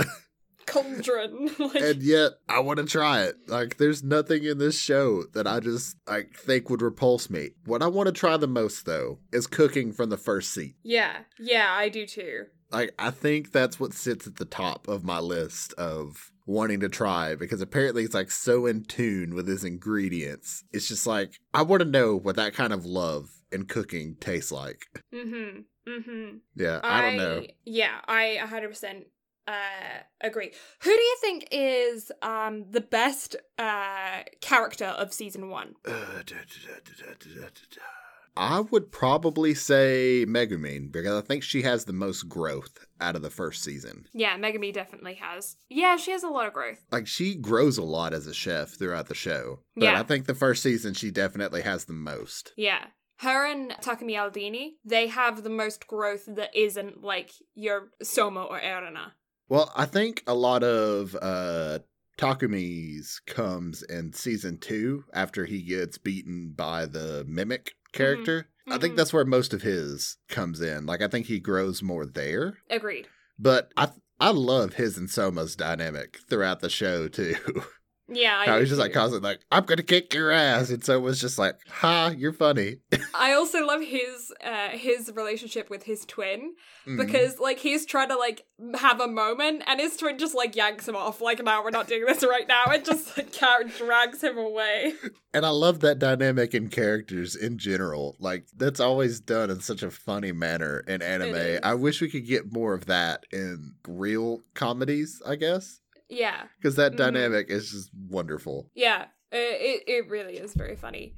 Um, okay, so I think that wraps up our season one discussion. What would you rate season one out of ten? Uh, six and a half. Okay, I am gonna rate it seven. I think it's just because I've seen it so many times and just the amount that it's overly sexualized in the first It season. is. Yeah. Like it's that's what drags it down for me because it doesn't I feel like season 1 was them just having a laugh yeah, they were It's- just like, "There's no way this is going to be successful, so we're just Yeah. going to make it crazy." even though it's a shonen but they were just like ah we're just going to do it all and just get it all out of the way. And it really makes me want to read the manga to see if it's that bad in the manga. Yeah, Because if it is, fine. Like, I'll accept it and I'll give it a higher grade. We can revisit this at some point and I'll change my grade if it's in the manga. But I feel like they just did it to do it and show it off. Although I will say, like, their body animation and like the way their characters are drawn is top notch. Like, the background is, ne- is not really a focal point in the show, yeah, but the food and the people are like highly animated. So props to them, even on season one, because I think it came out in like 2015, something like that. mm-hmm. Like it's Mhm. very well done. Yeah, one thing I will say that I really, really enjoy about all four seasons of this is every time there's a break from a season, the characters come back and they've aged a little bit. hmm And especially after the end of season four. Yeah, Like yeah, that when they become jump. second years. Yeah, hmm So they're technically they're going from 15 to 16. So they're going from or 16 to 17, something like that. Anyway, like they go from like little characters to like looking closer to adults. yeah, And I remember whenever I first saw that because you weren't watching season four week to week at the time, like I was. And I remember messaging you after the end of episode 12. I was like, Blue, oh my God. yeah, Because I was I was so excited whenever I saw that. I was like, that's attention to detail that more shows should have. Well, they Like, changed. oh. Yeah, they changed their look, and and uh, I really, I really appreciate that. Even if it's just like like Aldini, he goes away to a training camp. Like everyone goes away to a training camp, but you don't get to watch his experience at his training camp, except in. 30 second flashbacks when he's having a shokugeki later but in those flashbacks you see him with a different hairstyle because he's had short hair because he's cut it over the summer and then it's grown out again and by the time that they're back and like those things I think they're they're so good. Just like characters. One thing that I will say though is that Yuki's pigtails they just disappear whenever she puts a helmet on, and it always makes me chuckle. Like she puts a helmet on or a hat on or something, and her her space buns that she's got on the top of her head just fit perfectly underneath, and I'm just there with all of my amount of hair, just being like, "That's not happening. That's not how that works. That is not. No, a helmet does not go on your head if you have space buns. Like I'm sorry." Or uh Uh, Isami, whenever he's been like working really hard, so he goes from like really big to a beanpole. Yeah, yeah. And the fact that he's like that all through season five, at least to this point, humors me to no end. It's like he's permanently perfected the state of being thin. Yeah. Oh, oh yeah, it does it yeah, that they established that at the very end of season 4 I think that he was he was working at such a high level that he just like shrunk down. Yeah, like he just manages to stay thin. Although whenever it happens in the first season, like whenever they come back from the Stagiaire or however it's pronounced, they're just like, "What happened to you?" And he's like, and it's just like, oh. oh. it was hot, so I sweated it all off every summer. And then in the winter I'll put it back on again. I'm like mood. and literally next episode, it's back on, and I was just like, "That's great." It's very funny. And the fact that you can't see his eyes. Until he's like in that shrunk down, I'm just like, "Ah, that's." That's awesome. Like this show just has so many minute details to it that I just uh Yeah. I I really love the show. And I realize it sounds like I I'd like to shit on the first season, and it's only because it's so overly sexualized. Yeah, and I, I think I mean obviously they did that so that they could cause a reaction. That's what they wanted, so that they were a talking point, so that then they could get funding for a second season.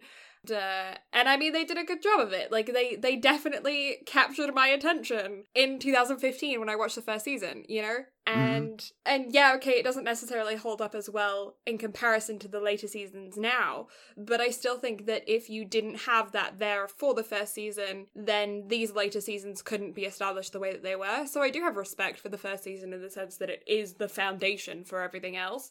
But yeah, it doesn't hold the test of time to even what the second season does.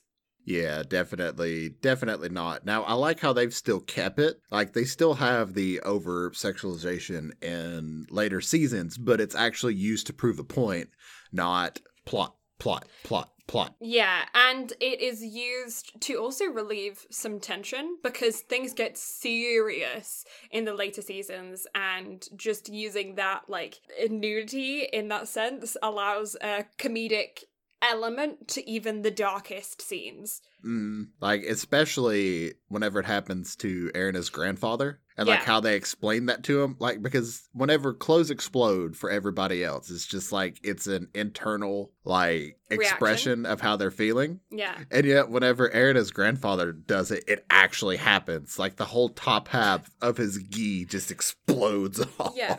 We need to talk about that later because, like, they have magical powers. this is fantasy slice of life Yeah. like just because of the magical clothes exploding that we learn about in season 4 Yeah. it's uh it's great it's hilarious but It it's is, great It is. But anyways, let's jump into season two, which I really enjoy how this the seasons are. It's just Shokugeki no Soma for the first one, but then it's the second plate, the third plate, and it ends up being like a course. I, I really enjoyed that. I thought that was a small detail that they did with the titles that I enjoy. Uh, so we start off with Yukihira Soma versus versus not verse is Alice, who is Erina's cousin. And their topic is bentos. Autumn elections round one, Soma wins. Then you got Megami versus Kurokiba Ryo uh, with the subject of ramen. And then you have Kurokiba Ryo wins. Arato His uh, is that? Oh yeah, Arato Hisako versus Hayama.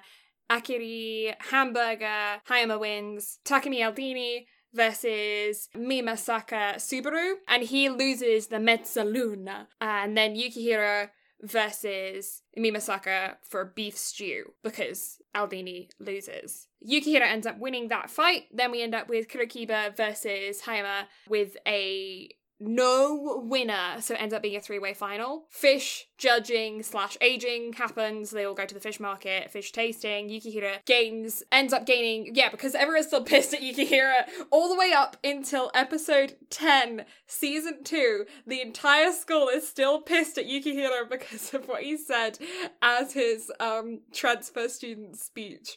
Everyone's still mad at him until right now. Um, where he ends up gaining some respect because they like uh he and but the yeah the winner ends up being Hayama and uh Yukihira ends up placing second along with Kurokiba. Then there is the Stagiaire I don't know how you say it. Um, never French was never my forte. Okay, uh, is forte French? Did I just say French is never my forte, and then forte is a French word? look okay i don't i don't question what comes out of your mouth anymore i just i just know I question everything that comes out of my mouth. I just don't hear ninety percent of it. Um, friendship friendship. Yeah, so then it's fixing up the family restaurant. The one with like the bullet train, where the, everyone was coming off the bullet train, and they're rushing to the restaurant, and they were leaving. And they were rushing to the restaurant, and they were leaving. And Arato is feeling really sad because of the fact that she lost uh, Hisako, and uh, she doesn't feel like her and Erina could be friends. But then they make up, and uh, yeah, they're adorable. Yukihira works hard at Shino uh, Miya's new restaurant in Tokyo that he is just launching. And uh, then end of the end of the season is Soma competing for a menu spot and he effectively kind of levels up. And that is season two in a very quick nutshell. mm-hmm So, questions. Favorite Shokugeki of season two? i mean i guess it sits with yukihira and mimasaka Mm-hmm. just because I don't know, like they just had a way of building that to the point where it actually made you think that Soma had a chance of losing. Yeah.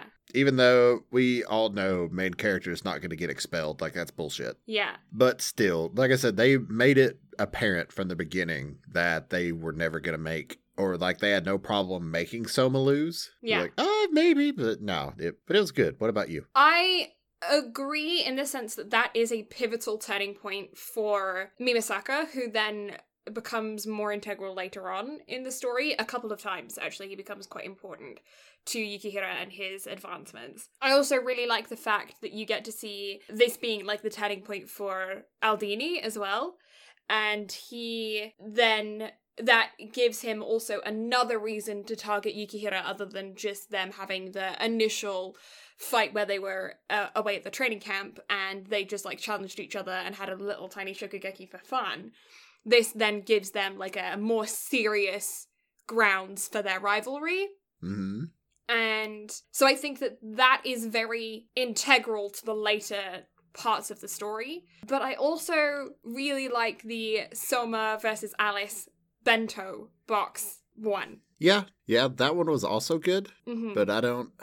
And then, of course, there's the three way final, which was where you see Yukihira lose for the first time, other than against his dad, hmm which then, for the next two seasons, sets you up a is Yukihira gonna lose because they've already made him lose once before kind of feeling. And it was like a big loss too. Yeah, it was. Like to this point, it was the biggest Shokugeki that they had had, yeah, and Soma visibly got his ass handed to him. Like he was Yes. third place out of that three way. although yeah, not officially, but yes, yeah. Yeah. and uh, and then you get to see his dad laughing at him. And Mhm. it, that's also another thing is his dad had said when he had had uh, when his dad had came to visit, he his dad had said, "Don't lose to anyone but me." And then the next big thing, the next big competition that Yukihira goes through, he loses. Although he did technically lose to redheaded step teacher. Yes, Because he and Megumin technically lost, but Dojima was just like, ah, I'll give him another chance. yeah, yeah. But was that before or after? Yeah, that was season one. Came?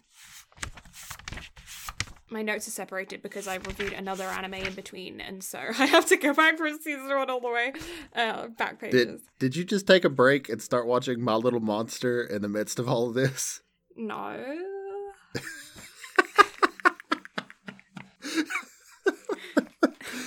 Oh, Um, just the way Yeah. you answered that. Just no.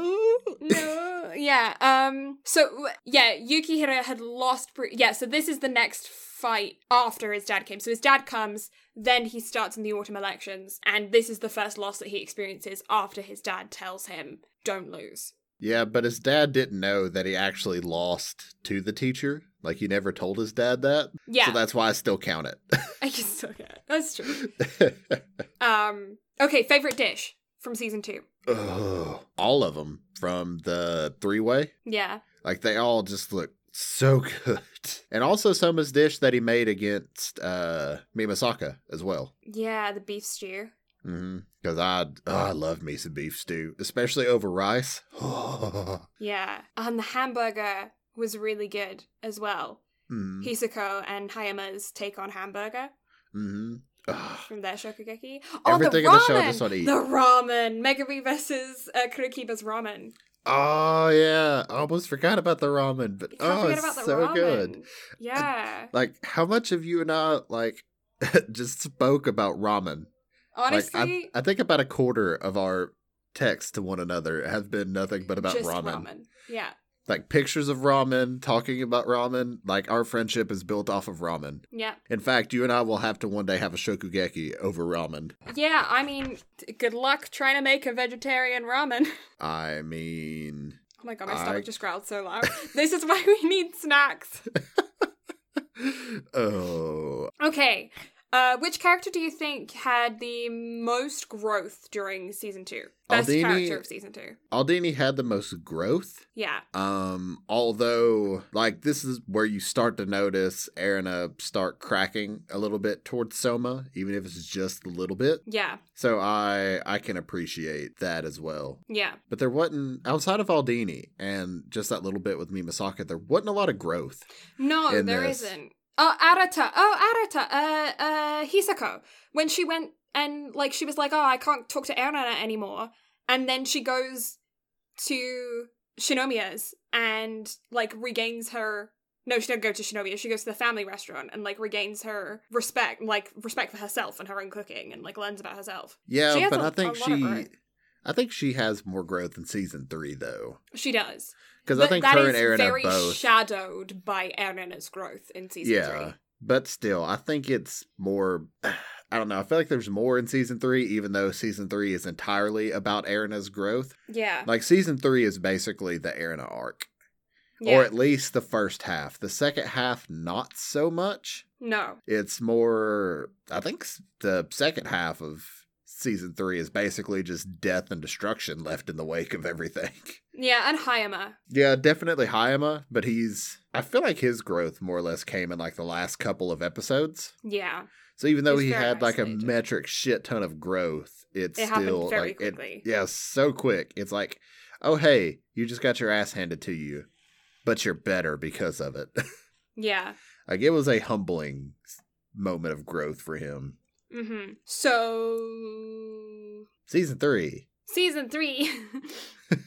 so season three is Autumn Festival, which the Moon Festival, yeah, the Moon Festival. Um, and then this is where we're establishing the Chinese food rivalry setup with Kuga Senpai, and this is where we start to learn about more of the Elite Ten and more of the members of the Elite Ten, because up until this point we've only really known Isshiki Senpai, Erina, and that's kind of it. Yeah, and this is also where you members. like learn how much power the Elite Ten has as well.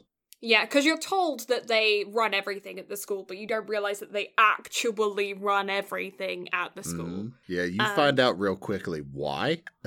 Yes, yeah. So then it starts off with just them learning about spice balance, Soma learning about uh, spice balance and setting up his booth, challenging uh, Kuga Senpai, and his booth not doing well, but him getting ideas, getting the band to get uh, the gang back together, um, and end up he ends up getting the sales that he needs, and then Erina's father shows up, the Elite Ten turn traitor. Erina's backstory is revealed. The new school system just sucks. Erina's it runs away, camps at Polar Star. Shokugeki ends up being fixed, like you can't win a Shokugeki, um, because the judges are fixed. Then the Polar Star dorm gets raided, uh, and then Soma ends up facing uh, a member of the elite Elite 10 and winning, but not winning his seat, just winning the fact that the dorm isn't going to get knocked down and changing Shokugeki back to normal. So he fixes Shokugekis, but then Central, who is the, the rebel force, uh, were, are no longer rebel. They're mainstream, and now those guys are the rebel, kicks out all of the rebel elite 10 members including Isshiki, Isshiki senpai and Kuga senpai who you just met and then there is a uh, yeah Ryo versus uh, Kusunoki's Shokugeki established. Ryo ends up winning. He's learned spice, um, and uh, then there's uh, Shokugeki first seat versus Soma for uh, yeah trying to get uh, Yukihira to be his assistant. Him turning him down and then losing, and then realizing that he wasn't even slightly serious. And Central wanting to eradicate non-gourmet restaurants, and him realizing that Yukihira's diner is on the line, and but then he ends up losing anyway. Um, and Erina's dad ends up learning. Erina and her dad learn who Yukihira's dad is, um, and Soma's dad is. And the fact that Erina like knew him when she was young and that whole circumstance. And then Soma ends up feeding Erina to cheer her up. And then we have Hokkaido exam trial beginning. First exam, they're passing the first and second exam, making memories in Hokkaido. I thought that was really cute. Such a nice little slice of life moment. Yeah, there is a couple mm. nice little slice of life moments. Everyone ended up getting separated. Soma and Hayama. So Soma versus Hayama being established. Hayama was basically forced. I guess his hand was pushed um, into aligning with Central as opposed to the rebel force. Yukihira, uh, their their topic is bear meat, and they end up serving the bear meat, and then it's uh, Soma ends up winning, but it's very very close, and Hayama ends up regaining his heart back and like his passion for cooking. Um, and then chi- the team Shokugeki challenge is determined. Yukihira Diner is on the line. His dad came, put the diner on the line, and the rest of his career as a chef. Silent cooking training, training. Huh. I'm out. out of oh, out of out of all of the puns. I even wrote it in my notes. I was so proud of it when I thought it. You know, Because they're on you- a you- train and they're training and. I I can't. I can't with you anymore. I'm just. At, you gave me shit on the last one for the one that I came up with. And, you know, I just, I'm done. I am broken. This is, this is the worst day of my life. uh, I'm glad that I can be of service. I, I'm sure. hmm Um, but yeah, anyway, then Erina ends up standing up to her dad, kind of. Uh, the terms are set, and you end up learning about uh, Joichiro's backstory. Team Shokugeki begins. Isshiki Senpai is pissed, and this is the first time you get to see him serious. And then he wins, and Yukihira wins, and Megi, uh, Megishima also won, and it was a sweeping victory and three wins to start off in the Team Shokugeki to determine the fate of Central versus the Rebel Force with Yukihira Diner on the line, his dad's career on the line, the whole fate of the culinary existence of Japan on the line, plus Erina with her abusive father, her life on the line. You end up getting three wins to end season three. I like how they end it on such a happy note, and then you go into season four, and you're just like, holy fuck. Yeah, I'm actually really like what do you think about the fact that they they started this on season 3 and then entered season 4 on the second round? So it frustrated me because I had to wait. It, I think it was a year from the Yeah. time season three ended to the time that season four started. Yeah. I was just like, you have got to be shitting me. Mhm. So it was, yeah, it sucked, but I I feel like it would have been better had they ended it on like a losing streak instead. Right, of a winning streak. Yeah, I feel like it would have left more anticipation going into it, but it just made it wouldn't have made season four as good had they did it a reverse way.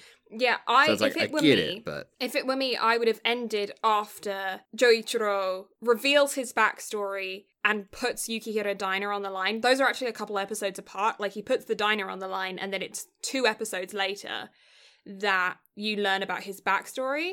But I would have kind of shifted that around a little bit. I don't know if that then doesn't follow the manga, but I would have had him revealing his backstory around the same time of them revealing that he put Yukihira Diner on the line and then ended the season there and then started the next season with the beginning of the Team Shokugeki. mm, If I was to clean it up. But I don't think that that would work, to be honest. I think that's just the way that in my mind, oh, that's a logical place for that to end. So that's where I'm going to end it and then we can start. But I actually think that this probably works better because it's so odd of a place to end it and it makes you really like anticipate the next season. Whereas I think for my, in my mind, it makes it cleaner but it because it makes it cleaner it takes away some of your like need for the next episode and obviously the next episode was a year from now you know so did you and I become friends around whenever season four started? yes Okay, so I could only imagine what the conversations would have been had we been friends whenever season three ended because we had to wait a year in between. yeah because i remember Because- talking to you about um erina finding out about yukihira's dad Mm-hmm. and i remember talking to you and being like what why would they end the episode there like she just finds out and then that's it and then i have to wait like what Mm-hmm. Like I oh, it was uh hmm funny how our friendship was literally forged on this show. Honestly, it kind of was. And we're waiting till now to cover it. I know, but it is a lot of episodes.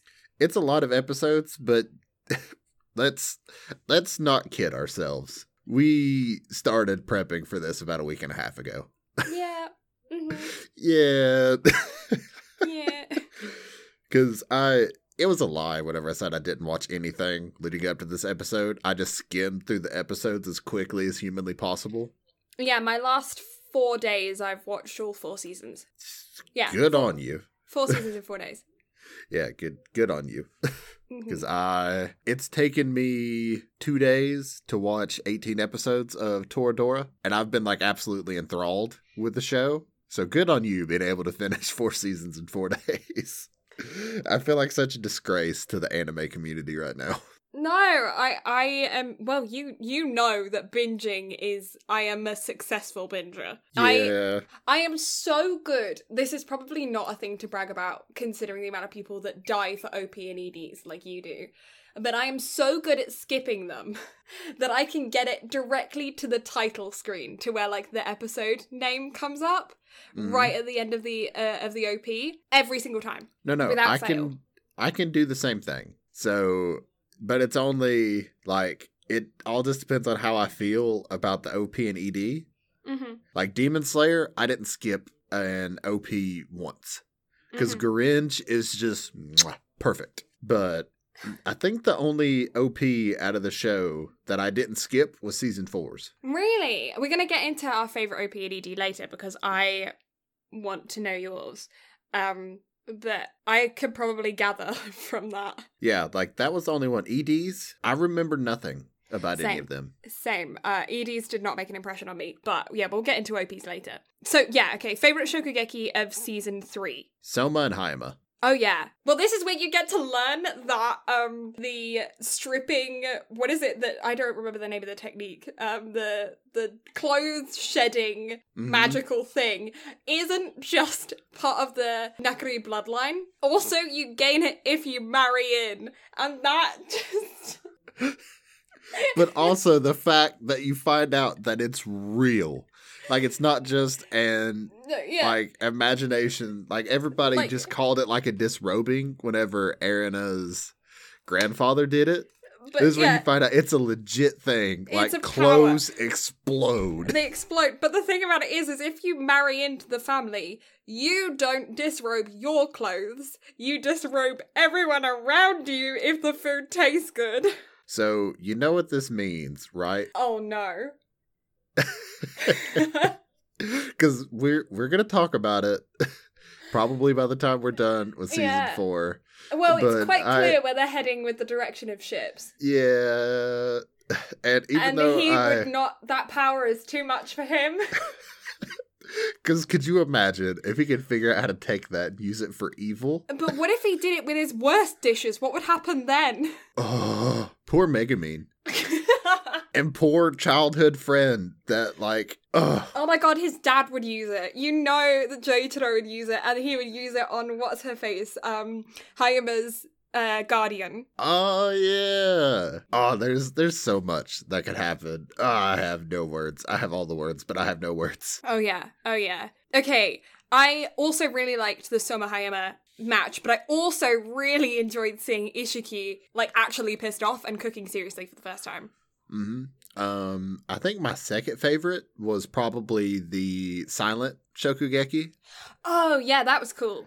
Yeah, that was awesome to sit and watch because watching Soma and Joichiro's interaction with one another was just perfect. yeah, yeah, they have a really good dynamic. So, most growth during this season, I think is pretty obvious. Erina, Hisako, and Hayama. Although I think Hisako and Hayama's are about the same. Yeah. And I don't even think Hayama's was necessarily growth. I think he just He was pressed, like he was cornered. he was pressed, but he like changed his attitude Mm-hmm. as well. Like even though he was pressed, like it was almost like he had actually turned himself. Yeah. But then his guardian was just like, "Hey, cheer up, slap." Yeah, yeah. And it, well, it was just, I mean, clearly he felt incredibly indebted to her because of his backstory. So, yeah, I feel like it was just like a lot of residual guilt of being taken in and given the opportunities that he was given, and then trying to repay her, and then everything that he's doing to try and repay her falling through, and him not seeing what she truly appreciated Mm. And then him feeling even more guilty because then like everything that she had worked for was destroyed Mm. but obviously erina's backstory in this season uh, her backstory is uh, horrible and then her growth from that is very clear Mm. Because she like basically from season one starting, like she was always cold and everything else, but you slowly got to see her warm up. yeah Because it's definitely a shonen of like main character starts to grow on everybody and turn everybody around him good. Yeah. Like I definitely would compare Soma to Goku in that regard. Like it sounds weird, but it makes sense if you like compare the stories of the 2 hmm Yeah, I I do really like the way that Erina does like start interacting with everyone, especially in this season, because you get to see her kind of confused as to how to interact with people because she's been so isolated previously that she just doesn't know how to like to talk to people her own age, and then she's thoroughly confused when they're being nice to her and she doesn't understand. Um, and I really like how they do that. They didn't just like turn her nice and then not that she was ever mean i guess she was just like bitchy but they they did it in a way to where it wasn't just like a flick of a switch like she did have real progression and it like even in the fourth season it's only in the end of the fourth season that you get to see her understanding who she is as a person and her interaction with other people and then even then at the very end of the fourth season you get to see her interacting with Hisako and still having issues with just how to interact with people her own age. Yeah, because you take somebody who's been like sheltered and just kept away from society, and then and taught to be harsh yeah, and then you yeet her into the most like friendly bunch of people on the planet. yeah and she was like that would be overwhelming like you take somebody who's sheltered and introverted and then just yeet them into a dorm of the most like friendly brother sister camaraderie out of the bunch Yeah. Yeah, and she also has this superiority complex as well because she's always been taught like she is the god's tongue, you know, she can discern the best food from anything and she only can taste the best food in the entire world and she comes from a long lineage of the best chefs and and the the director of the best culinary school in Japan and she tells Michelin star chefs what's wrong with their dishes because of her god's tongue. And then all of a sudden, you get this diner brat come into her life that is cooking things that are completely not by the book whatsoever, things that should not go together, using like packaged snacks in his gourmet recipes rather than fresh ingredients, and just acting like an idiot because he does.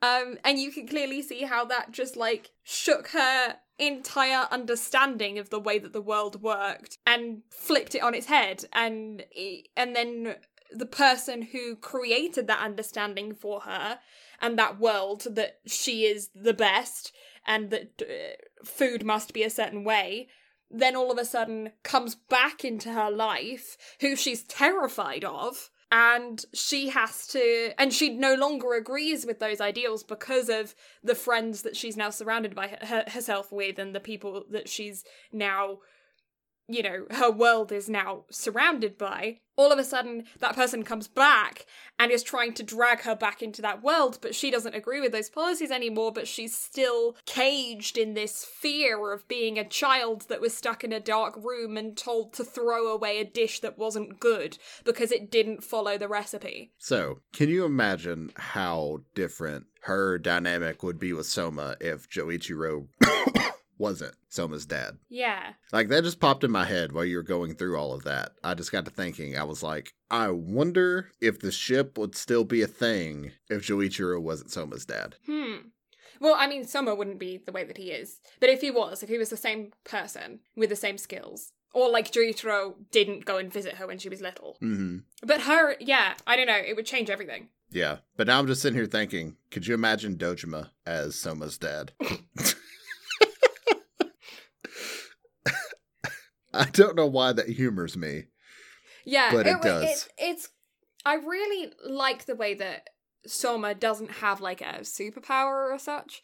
Because, like, you've got Hayama who's got effectively God's nose, then everyone else having their specialty, Erina having the God's tongue, and Soma just being a diner brat and that being the only thing that's really consistent about him. And then you find out that kind of his his superpower of cooking is the fact that he's the biggest sore loser in the entire world and refuses to back down. If he loses, he will just challenge you to another fight until he wins. Yeah, but he's also the son of the greatest chef in the world. Yeah, So I feel like that has a lot to do with it too. absolutely. But like even his dad said that he didn't have any discernible talent when he was little. So Mhm. that's all down to training and just the fact that he doesn't know when to stop. Mm, and that was also what you find all this out in season four, but that was also the main reason that Erina's dad is the way that he is Mhm. because he didn't want to see chefs go down the same path that Joichiro did. Yeah. Because it's like you have a chef who has won everything and makes, in their eyes, like what is perfection, Yeah. and yet they still keep moving forward. yeah. I need that sort of tenacity in my life. Mhm. I know, right? Motivation for days. Yeah, I wish I had that drive. My God. No. Yeah. The fact that Soma doesn't get dejected every time he loses, like that's insane. hmm But he's so accustomed to losing. It's just like no big deal for him. Yeah, his dad has kicked his ass 492 times. Yeah. And yet still just like gets pissy. Like doesn't ever get down and depressed, just gets pissy, but will immediately go back to work after that. Like this dude has fallen asleep in the kitchen working on recipes. Yeah. Okay. Uh season 4? Season 4. Season 4. Okie dokie. We're starting off big with um the second bout. What did what does that say? Oh, oh yeah, we learn about how uh, Megishima uh, Senpai became a rebel, um, and then there's the perfect trace battle, which equals a loss. The Cayenne Pepper battle, which equals a loss for our rebels, and then Tsukasa versus Kuga, and Kuga loses. So it's now a five v uh, five versus five. We have three wins from the last season, three losses from the beginning of this season within the first three episodes, and we're now on a five v five. And then it's Soma versus Saito, butter being the um, integral ingredient, uh, Aldini versus uh, Eizan with beef, and uh, Momo versus Megumi with apples.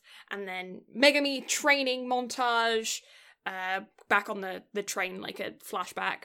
Apple taste, uh, apple tasting, that whole thing, and Megumi losing 2 1. Uh, so she got two votes against her, but she got one vote for her. But then Aldini wins, so that's okay. Uh, and Yukihira wins. So now it is a 3 versus 4 in favor of the rebels. Um, and then we have the fourth bout beginning with Wild Rabbit, with Tsukasa and Isshiki Senpai. Then the Squid with Rindo and Aldini. Brown Sugar with Momo and Erina.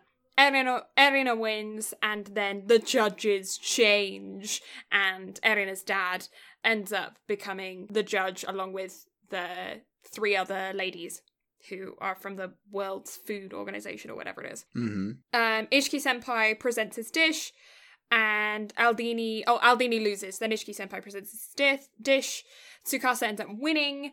Then it is decided that they are going to do the two course meal for the final bout, and Tsukasa tries Tsukasa. Oh yeah, then it goes through how Tsukasa was recruited by Erina's dad and the kind of parallel between him and being the current first seat of the Elite Ten and Joichiro back in the day, um, and how they're both kind of going through, or they like he is going through what Joichiro went through of like being the unbeatable chef, and everyone saying like and that kind of isolating them and making them like their mental like draining their mental health.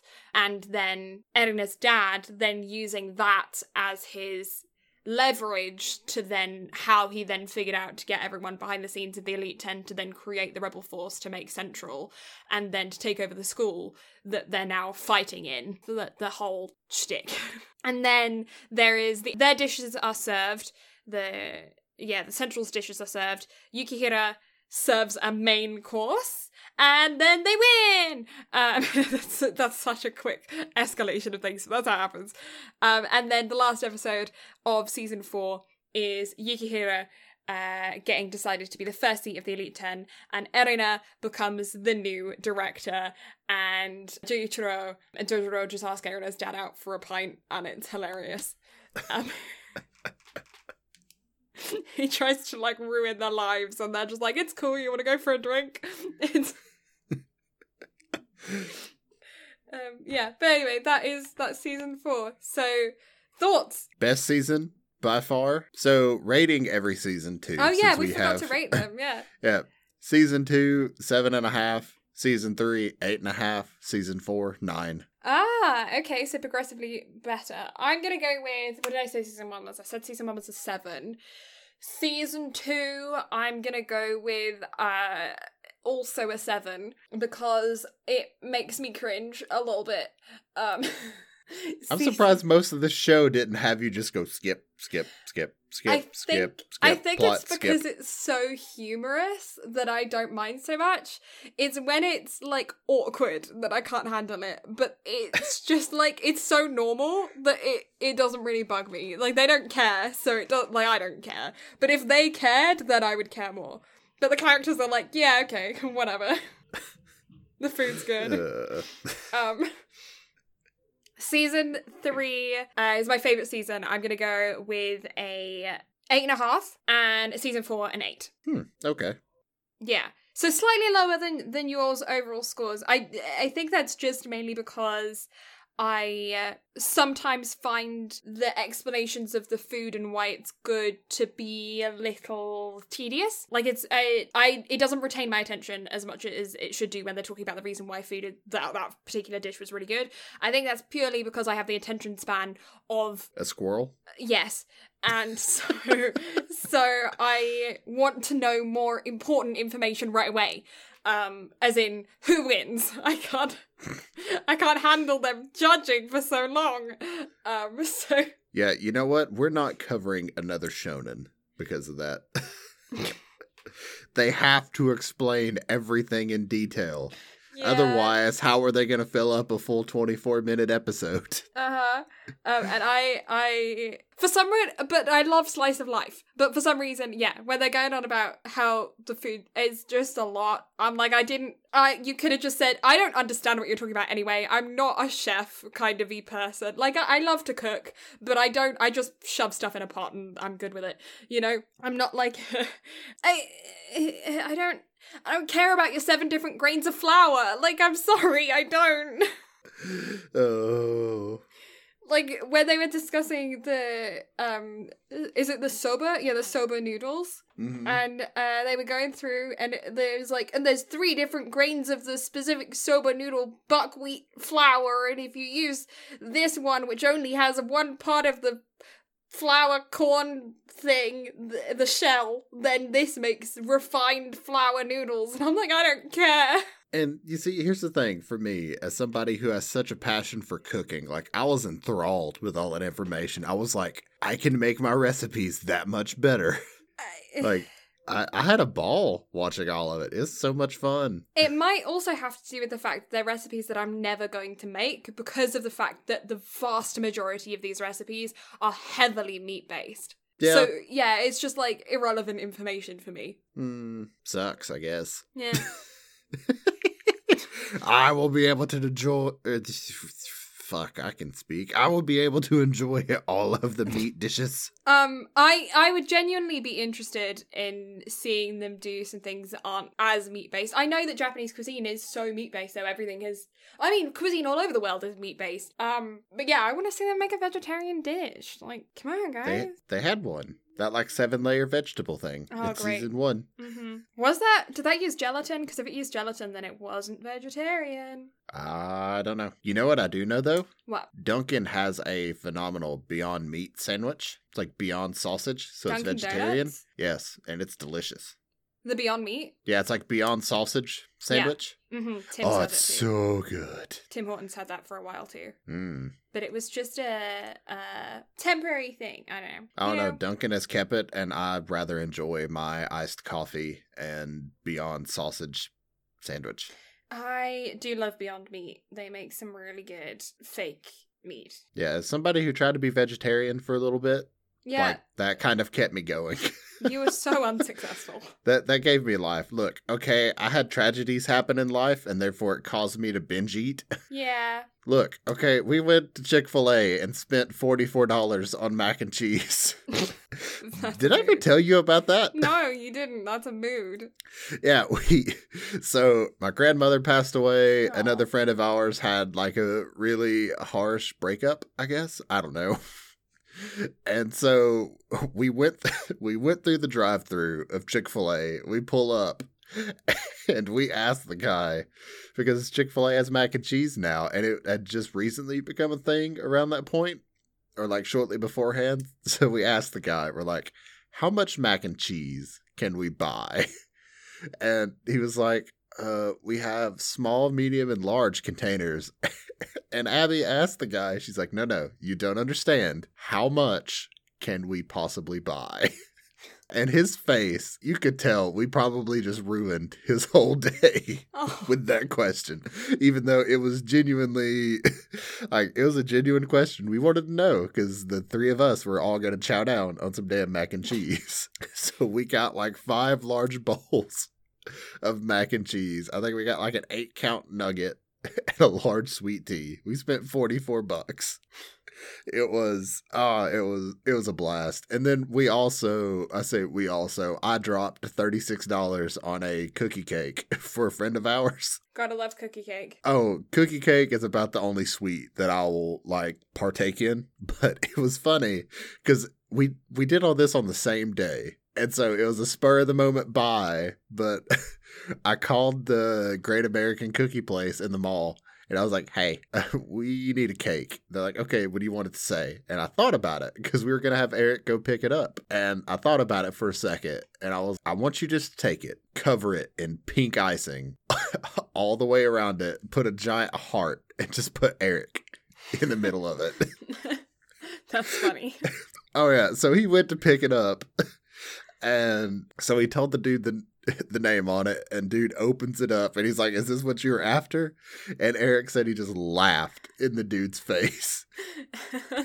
So by far best thirty six bucks I've ever spent, but that's a day I will never forget just because of the random hilarity that went on. That's funny. And also the fact that we managed to spend eighty dollars in food on one day. I mean, worth it. Worth my it. my my face hurts just from talking about that because that's just that's such a fond memory and I love it so much. I don't even know why I got off topic about that. I don't know. I yeah, don't that was that was a day. That was fun. Anyway, best Shokugeki out of this season. Oh. Oh. Um, Erina versus Momo Oh, uh, was the brown sugar one. Because Mhm. it was so sweet with her and Megumi and Megumi crying. That was cute. Um, I don't know if I consider that best, but definitely up there. What was yours?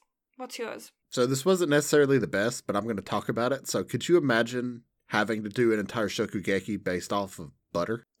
yeah, true. Like, whenever I heard that, I immediately thought, okay, somebody's dying from a fucking heart attack. But honestly, it was the uh, Shokugeki between Soma and Erina against. Yeah, the final the final fight is just I mean it's class, right? It's it's the epitome, it's what everything's led up to. It is and it, it does sway things. I don't necessarily know if I consider it a shokugeki though in my mind because it's just like the the final bite, b- final bite, the final fight. But that's hilarious. You shouldn't have corrected that. You should have just kept going. That was perfect. It's just like the final bite. Um, it kind of is though. If you're going to Yeah, equate it it, to anything, it is. It is the the bit where you take the bread and you mop up all the leftover sauce and knob on it. I mean, there's nothing better than going to a Charlie's and getting their potato soup and just mopping the entire thing up with their rolls. That's just, that's class. Potato soup and bread in general is just a combination of the gods. I really like where you get those bread rolls and they cut the tops off and then they scoop out all the middle of the bread and then they put the soup inside the bread roll and then they put the top of the bread back on. So, my guilty pleasure is getting chicken Alfredo in a bread bowl from Domino's. Mm-hmm. Because there's just something satisfying about having a giant fucking bowl made out of bread and it just being filled with pasta, sauce, and cheese. Like- Would you like some carbs? It's just yes. I would like all of the carbs. It's just I I understand why America has an obesity problem, but I'm okay with it because bread bowls. I don't know where bread bowls originate from. I don't know either. Somewhere in I, Europe, probably. I Blame it on the Italians and their Blame delicious, the delicious food. How dare Look, they?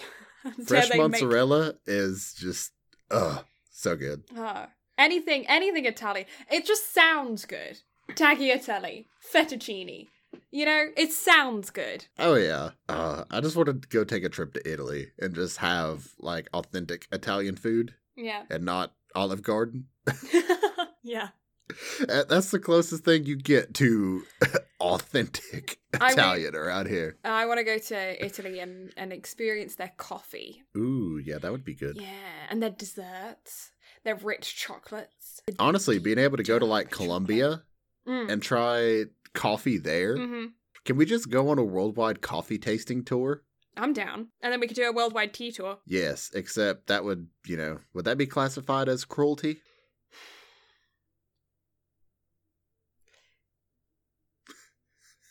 Depends. Just the level of silence. Like, uh, I'm not sure if you were just like breaking apart on the inside on that one. You know when you you have an involuntary eye roll. Oh, Yeah. yeah. Mm. Um. but yeah, okay. Um. What else uh, was really good about this season? Um. All of it. All of it was great. It I enjoyed all- it. Oh, uh, Tsukasa versus uh, Isshiki. That wild rabbit uh Shokugeki was awesome. Mm-hmm, It was. And the freaking just uh, I have an alligator. Oh, just what's her name again? Uh, Kobayashi. Yeah. Kobayashi. So yeah. Kobayashi is probably like my favorite character out of this whole season. Yeah. She's the probably the most unusual in her physical appearance as well. hmm Because she's got like the cat eyes and pointed teeth. Honestly, though, I could see her being Soma's sister. Uh yeah, they have the same energy. Yeah, like same energy, same color hair, like whole nine yards. And she Mhm. acts so much like Saiba too, to where I could I could just see it. Yeah. Like Um, honestly, if that were a plot twist down the road, I would be okay with that. Yeah. Okay, so best ship out of the show. Oh, okay. Well, s- considering that we just mentioned her, I think there's a good shout out there for uh Tsukasa and Kobayashi. Mm-hmm. Yep. I First and second seat. I don't even think that's necessarily a ship. I think that's an actual thing. I think that ship has sailed. Yeah, that ship has definitely sailed. I think they're they're really cute, and whether or not they're just really close friends or something more, I don't know. I just really like the dynamic between the two of them. Mm-hmm. Um, Erina and Hisako. Yeah. I ship that. Yeah, Hisako and Erina, but then you also have Erina and Yukihira. And I mean, that's personally like my biggest ship out of the show. Although, I Megumi Megumi and Soma? Yeah. Mm-hmm. although here's a thing that I think really should become a thing: mm-hmm. Megamine and Takumi. yes. I think that would just work. yeah, I actually like the idea of Megumi and oh shoot, what's his name? Just evaporated from my brain. I didn't need a name. Who needs names? Oh, Ryo. I think that hi like her being really soft and him, but then him and Alice as well because he's her assistant. Mm-hmm. So, uh, there's so many possible ships. there, Um, there's a lot of ships. But then Alice and he, uh, Hayama as well, because they like he always always content, commenting on how she's spoiled, and they have a, like a quite a sibling. Her and Ryo have quite a sibling relationship. Mm-hmm. So I don't know, but I don't know if that's a if that that ship's technically already sailed. Or uh, Megamine and Isshiki. Yeah, Just because that dynamic would be absolutely hilarious. I mean honestly, like Isshiki and Soma. Yes, I am totally down. Yeah. um. Oh, uh, that's also like. What about the adults? Uh, Joichiro and fucking uh Hayama's guardian, whose name I can never remember. Yeah, I didn't actually write her name down at all, but yeah, I think that that because he tormented her all through school, and I think that's hilarious. Or uh Joichiro and Dojima. That's true, but then also with Erina's dad, Yeah, like that. That could just be a three-way ship. Yeah, just all three of them. Just you are now a, a polyamorous three, trio. That's how that's happening. Or uh Um, Joichiro and the monk. Yeah, Just because Mhm. that one episode New York where Mhm. Joichiro's out on the balcony and the monk came That's barging in, I hilarious. ship that. yeah. Why not? Uh, Um, there weren't a lot of adults in this. No, I'm trying to think of more adults, more female adults as well. It's very heavily male adult oriented because all of the female adults are just like judges or you know. And speaking of female adults, where the fuck is Soma's mom in all of this? Yes. Okay. So we weren't going to mention anything about season five, so I'm not going to say.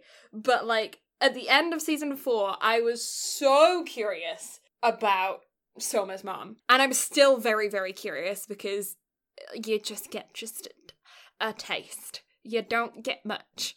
But I am, yeah, his his mom because Joichiro was not gonna cook anymore. He was told no cooking, get out of Japan. Like you need to step away from being a chef because it's destroyed your mental health.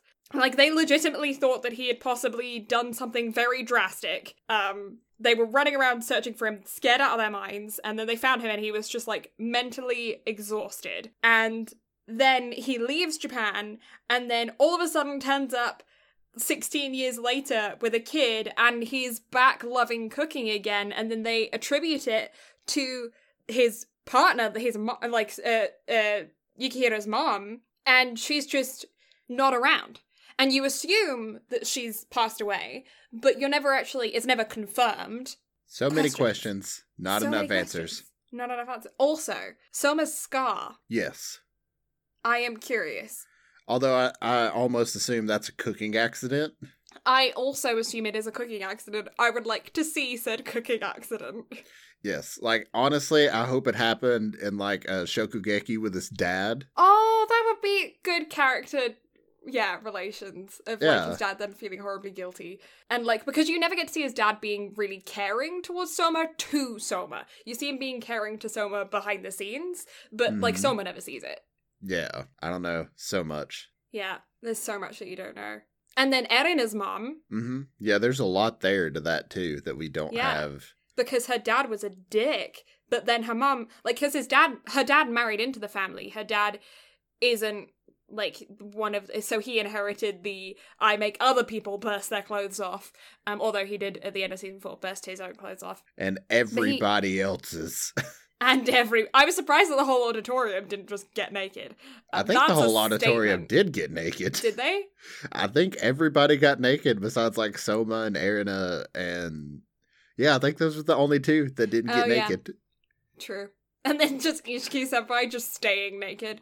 Um, It- he was naked more often than not in this show. honestly, Honestly, yeah. Like it's actually quite jarring when you see him clothed because you're like, wait, who are you? Oh, right, yeah. I even think they referenced that at some point. Like he was in his uniform. They're like, "Wait, who are you?" Yeah. Um, like when what's his face takes off his glasses. Oh yeah. Yeah. Uh, shit, I can't think of his name, but Um, he was it starts with honestly a M. hilarious character throughout the show too. Yeah, uh, everyone it- in Polar Star, the dorm, is is awesome. Honestly, I could watch an entire like OVA season of just Polar Star shenanigans. Same. I really, really, really want to know more about the guy who you never see his eyes, who just smokes everything, and about this girl who just like uh is like the, the epitome of jarring things and wine and like alcohols and like no one like y- where's her bloodline? Like i want to know her backstory because apparently everyone that goes to this school are part of elite family members. Like that's why it was so shocking when the aldini brothers and yukihira went because they're diner brats and like nobody else is. They're all from family lines of like high-end gourmet food or like associates of food so they make ingredients or something. And then also like free range chick as well. Yeah yeah yuki And honestly, uh lady that's over Polar Star herself. yeah Like I want I want background info on everything.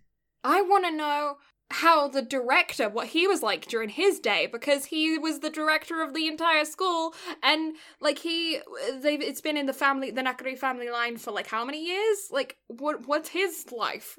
Also Dojima, I want more background on Dojima. Yeah, what happened to him? Because he, although he was the first seat um, of the Elite Ten, he wasn't better than Yukihira. And even uh redheaded step teacher. Like I could I could use some more backstory on him to know why he's so snooty, even though you like honestly, out of adults, he had the most character development out of the whole show. He, yeah, actually true. Shino, uh, yeah, Shinomiya, Yeah.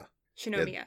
There's a lot. There's so much more I want out of the show that I would just love out of spin-offs. Honestly, yeah. Just I would love an OVA of uh, Shinomiya and Dojima and Joichiro's crew back when they were in school. Mm. Like I want to see the uh, Joichiro versus 50 other people Shokugeki. I think he was it 50 or was it like in the hundreds? It was 50 people that he versed in that one Shokugeki at that one time. But over the period of time, he versed hundreds of people because he just accepted them all. That's that's just wild. But Yeah, yeah, but he a did a 50 team person Shokugeki team one versus 50. Shokugeki. Like, oh my god. Yeah. I would have loved to have seen that. Honestly, I want to see a Shokugeki between Dojima and uh, Joichiro too. Yeah. And also, why did Joichiro change his name? Yeah. Well, yeah. Yeah. Oh, there's so much. hmm And what happens to the diner? Because they were only going to close it down while he was in high school. But, like, do you really think that Soma's just going to be like, oh, yeah, I'm done with high school. I'm going to go back to a tiny diner? yeah, because that's always been like his goal and ambition is to take over the diner. That's true, but, like, it's Soma. Like, I, he's, he's not going to stay a diner. No, I think it's going to stay a diner. But it's going to end think- up being, like, an amusement park of food. Yes. Like, honestly, like Ferris wheels, like, honestly. So, you know what's technically an amusement park of food What? besides buffets? The sushi that goes around on the little travel? Yes, that's exactly what I'm talking about. Honestly, I want a restaurant like that, but like pizza or burgers or some shit like that.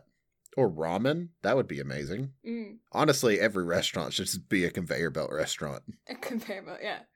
'Cause I think it's like- that's is. I think it's like dollar sushi that just comes by, so you just pick each individual one that you want. Oh, it's such a nifty concept. Whoever came up with that, good job.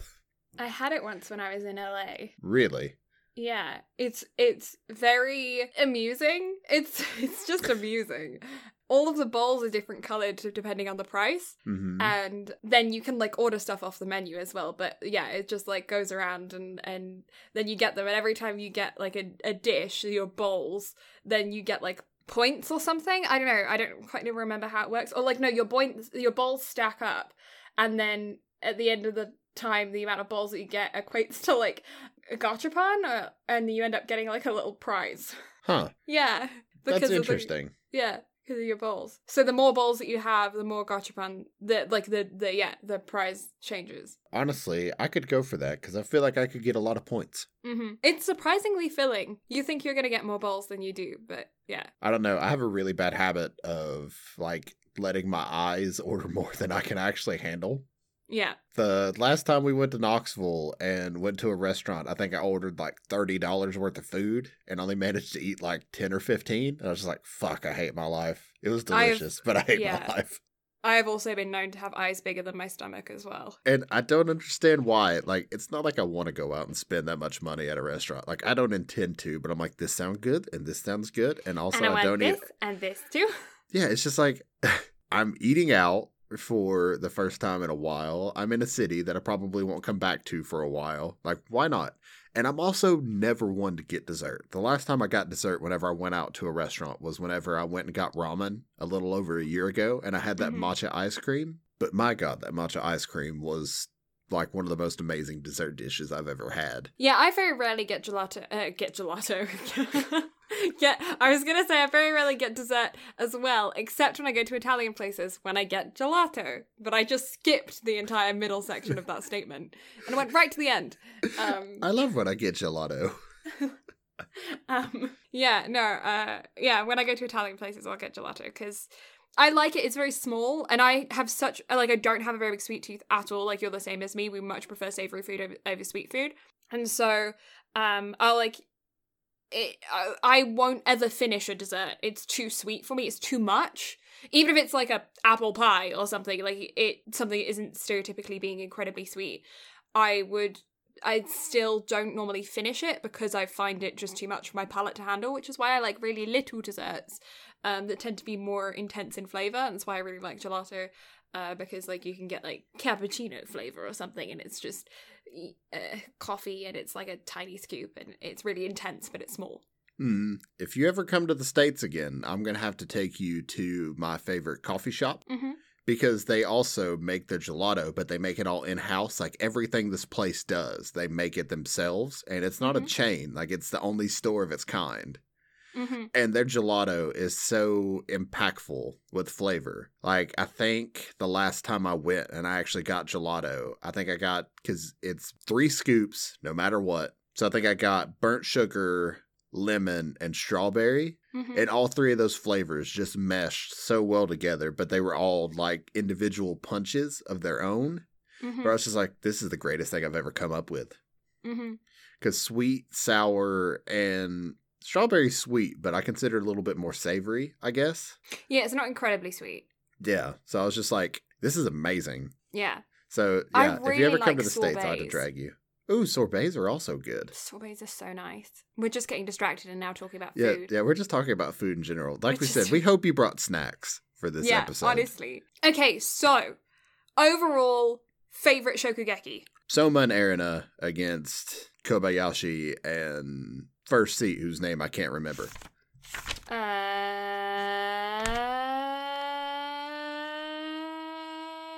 uh, Su- Tsukasa.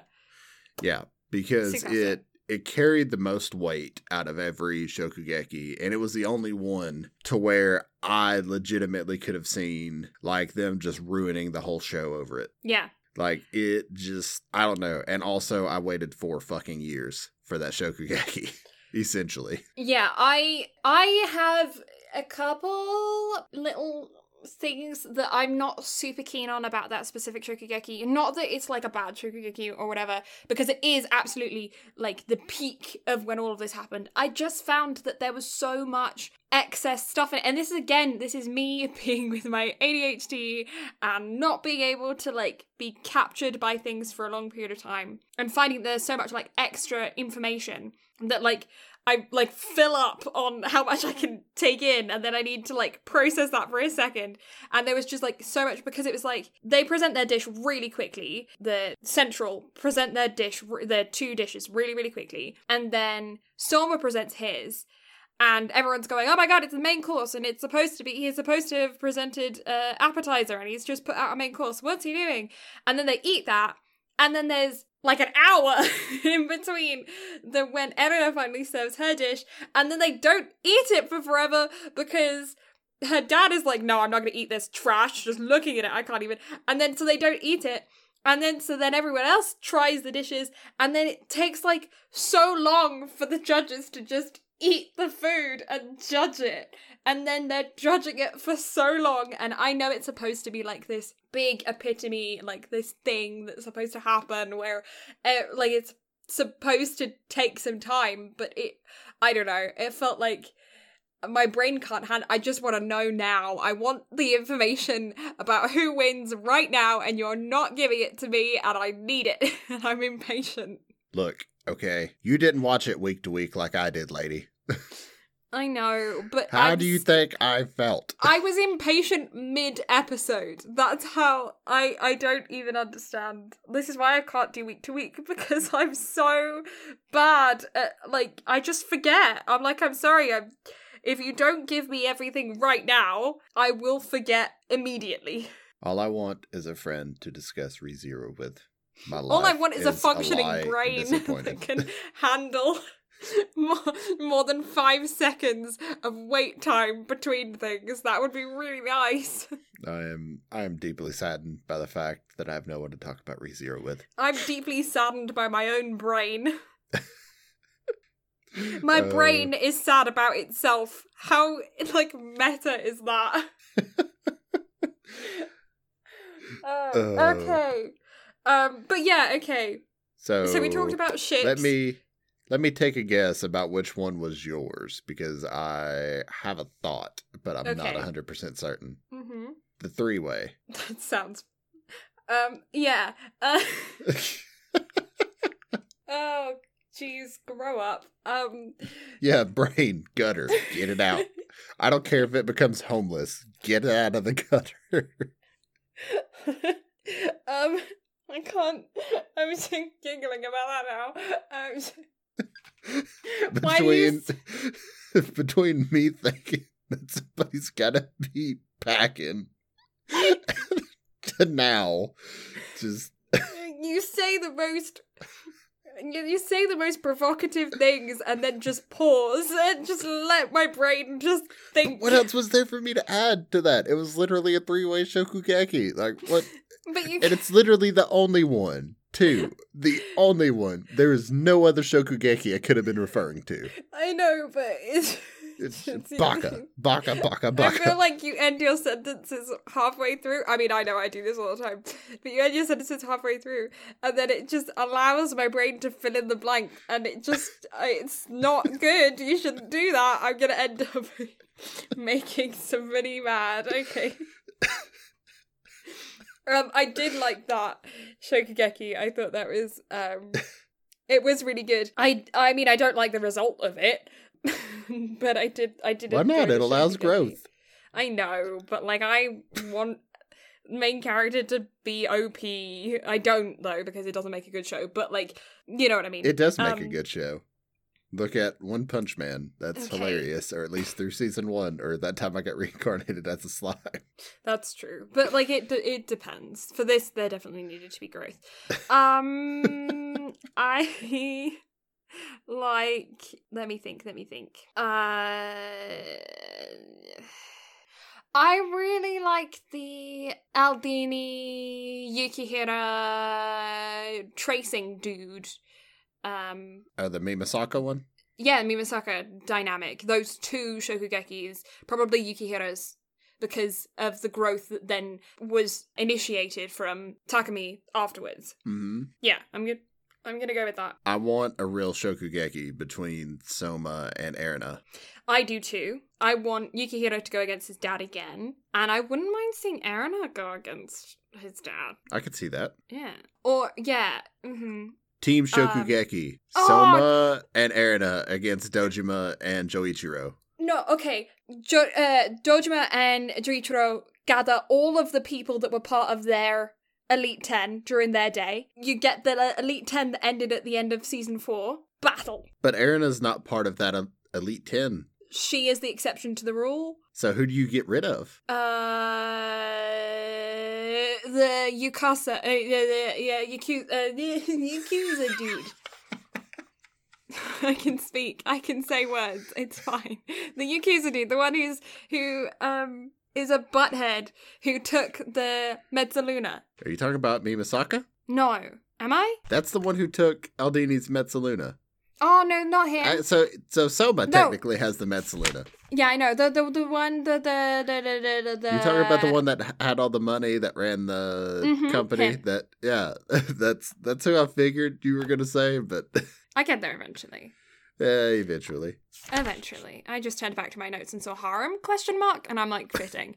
Um, Although this very well could have easily turned into a harem anime. Honestly, I was it or a reverse harem to be honest. Like it, it could go either way. It could have gone, It really could have. could have gone in many directions. Um, Uh, yeah, so does that wrap up everything that I think we wanted so. to talk I know that we talked about some things that we wanted to. Let me just go back to our conversation on Discord and see if there's anything that I missed there. Uh, do, do, do, do, do. Oh, overall, best boy and best girl. Who do you think best boy and best girl are? Um, Soma, best boy, because yes, and Mhm. best girl, Megumin, hands down. Like she just fits like the ideal concept of best girl. She does, absolutely. Soma, yeah, I think that he. Well, he's a main character, so he gets main character. If you're not going with him because he's the main character, um, Isami, Takumi's brother, oh yeah, like Uh, embodiment of best boy. Yeah, yeah, he's he's kind of yeah, mm-hmm, yeah. I'm with that. I'm with that. Because if that I had to sit down and think of like who my best boy in the entirety of anime would be, it would be Deku. And anytime I think of Isami, like, and think of a character to compare him to, it's definitely Deku. Yeah, yeah. I I agree. I want to see him do his own thing. I want to see him have a moment. Definitely. Yeah, Like, he needs I- a moment. Although I think the concept of him and Takumi having like a tag team Shokugeki and them being undefeated in tag team Shokugekis like is just top notch quality stuff. Me too. Agreed. Well, they are twins. Twins have psychic connections. I know this being the best friend of twins. Tis true. Tis true. Um, I'm gonna get a text from them later and just be like, "Hey, did you talk about us today?" I'm gonna be like, "Yeah, I talked about your psychic connection." You guys are podcast famous now. Yatta! I talk about them a lot on here. They just don't know about it. All horrible things, of course. Um, of course. Of just... course. Okay. We didn't actually pay attention to the EPs because they weren't anything to write home about, to be honest. But OP, best OP? Season four, hands down. Season one, first, uh, first OP. Really? Yeah. It's, I think, my second least favorite. Really? Oh, I freaking love it. I love it so. I don't know if it's just because it brings back the memes and the feels, and I love that nostalgia. But I, yeah, it, I can't. You can't knock it. It's the opener. I love. Whenever it. I listen to it the first time of a rewatch, like I got such like nostalgia breakdown. Mm-hmm. But because we were at work, so we were dealing with shitty Ethiopian internet, we couldn't skip it because it wouldn't like come back to us if we tried to skip it. Right. So I think it overplayed to the point to where the nostalgia very quickly wore off. Uh, did you find it annoying then when they included it in season four? No, like I think it fit in season four. Like yeah. I love callbacks like Me that. Too. Like what was the anime that we watched recently that did that? Uh Doctor Stone, yes, yes, during the last episode. Like I love when shit like that happens because it's just Agreed. such a nice callback, especially whenever they swap OPs and EDs. Yeah. Or I love like whenever they introduce like a one time OP or ED. Yeah. Like that stuff is also top notch stuff. Yeah. I can understand how it could wear off for you, but for me it still hits that mad nostalgia vibe. Mm. And I very much enjoy it. Yeah, I completely forgot that we were doing that. So as we were getting ready, I had my headphone in and was listening to all the EPs. and I was just like, okay, okay, okay, baka. yeah, honestly, the EPs didn't make. But then I think you guys know that the OPs and EDs aren't a huge swayer for me as to what makes or breaks a show. But uh yeah, I did really enjoy the first OP. And my least favorite out of the bunch was definitely the one for the train arc. I yeah, yeah. I yeah. Now, least favorite ED out of the bunch, I think it was like the second one. Uh, the first season, part two. Yeah. I think the title of the song is Sexy Curry. I hate that one with a passion. I've never hated an EP more in my life. I can't say that. I probably have hated EPs more. Actually, the EP for Toradora, I hate. Now, the first OP for Toradora is catchy as shit, or at least the first part of it. But after that, bleh. Yeah. yeah, I don't know. The EPs didn't really make much of an impact on me. Okay, uh, who would you most want to have a Shokugeki with or against? Uh, uh, that's a tough one because all of them are just so. Can I choose Joichiro? I want to choose Joichiro. okay, so we choose one adult and one student. Okay, Joichiro. Yeah, Joichiro and then student. Honestly, I'm gonna go with Megumi. Yeah, just because it's like comfy food. Yeah, like I feel like I could learn the most from having a Shokugeki with her. Mm-hmm. But also Erina. Yeah. Although I'd be terrified. Honestly, yeah, for her to try the food. Yeah, like oh, don't eat my be... cooking. like, yeah. Well, I mean, it's who we're having a Shokugeki against. We never established that they had to try the food. I uh, no, I would not. Megumi, she would be like, "Oh, you tried really well," even though she would thoroughly kick my ass. Um, and I'm okay with that. I feel like it would be a fairly nice beating. Um, but but Erina, she would destroy me, and my self esteem would never recover. So maybe not. Um, maybe Yukihira just because like he at least you can say then you evolved his cooking because he learned something from every battle he ever faces. So I that's he learns cool... what not to do. Yeah, so, Shokugeking us. Mm-hmm. Honestly, Hayama too, just because I would want to be in the same room as him whenever he cooks. Yeah, honestly, just to sniff. And I, he would, he specializes in curry, and curry, a lot of curry is vegetarian. So I'm fairly certain that I could get a good meal out of that. And I'm always down for a good meal. You feed me, I'm happy. Yes. yeah. Okay. Um, or, um, biggest blunder. Biggest blunder. Okay. This is the biggest blunder in anime history, if you ask me. Aldini. Takumi Aldini. He makes a pizza. He is an Italian raised in an Italian restaurant, an Italian diner, served he is that uh, that is his whole identity is his his that he is Italian. I wasn't necessarily expecting him to be like tossing the pizza dough or whatever, but I was definitely not expecting him to whip out a rolling pin and roll the dough. How dare they? Yeah, Blue and I came to agreement on this, but I figured her rant would be better than mine. but also, if we're talking about the biggest blunder in anime history, that's Gun Frontier. But this is definitely second. Gun Frontier is a whole a whole thing. This is just like a section. Just I it was it probably five seconds. Not even three seconds of just my face just dropped. Honestly, I really want to draw pouting blue that I already have, but redraw it and just put under angry blue noises. Yeah, specifically for the moment where, because I mean, I don't know, pizza dough and a rolling pin just they in my brain i don't i, I you just don't I, you just i don't know I, I I am not Italian. I do not specialize in pizza. I do specialize in bread making. I love to make bread. And I would never use a rolling pin on bread. Ever. Bread dough. Hands all the way. Even when you're braiding it. Mm-hmm. Mm-hmm. Um, oh, what food do you want them to make next? Mac or and what, cheese. Like, mac and cheese. Mac uh, cheese. It's funny. I sent this to Brad um, uh, earlier, and he responds mac and cheese, and I respond. I was thinking shepherd's pie. We are from our native countries, aren't we? Yep, we are one hundred percent. I was like, and then it would, it would be fun to see them do poutine. And it's like, okay, uh, yeah, mm-hmm. uh, we yeah, but like, I they don't actually do anything British. But I think that is to do with the fact that in anime stereotypes, British people cannot cook at all. It it's is nothing but tea. it is nothing but tea, and if they do cook, it is the most foul thing you've ever seen. In anim- like this is anime tradition at this point. that British people can't cook. You see any anime where there is a British person, and you get them to cook something, and it will be disgusting. That is just it's like law now. Well, I feel like it's like stereotype lore in general. Yeah. Like the only thing you hear food wise come out of the UK is tea and crumpets.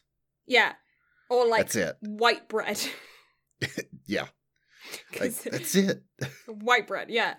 But yeah, so I would be interested to see them tackle some Brit- British cuisine. It would be hilarious to watch them try and tackle some haggis or black pudding. Oh. Or uh, you know, some of the other interesting creations that we make. But then also seeing him do some like Yorkshire pies, some you know Cornish pasties, some you know shepherd's pie, cottage pie, a roast, just a Sunday roast, or you know things like that that are like that originated as British, but America has kind of also taken quite a bit of like the roast and stuff, like the turkey and that America is. Although, you, is it true that in America people deep fry entire turkeys? Yes, and if you haven't had it, it's fucking delicious. I understand the obesity rating. Well, here's the thing.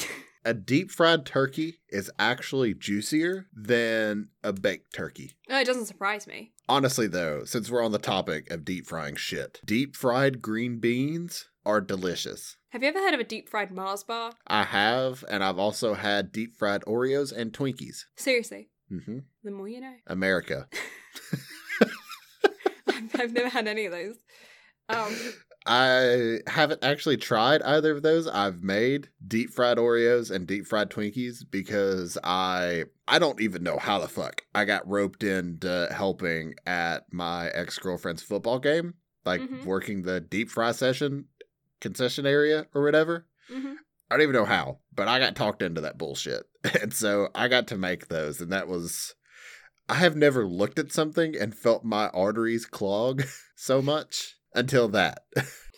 I I am interested. I would be very interested to see them try and do poutine though. Um, I could see that. Yeah, because like I mean the traditional is just fries, gravy, and cheese curds but that is absolutely not what it is anymore. It is it's evolved into its own medium, like a pie. You could put anything on it.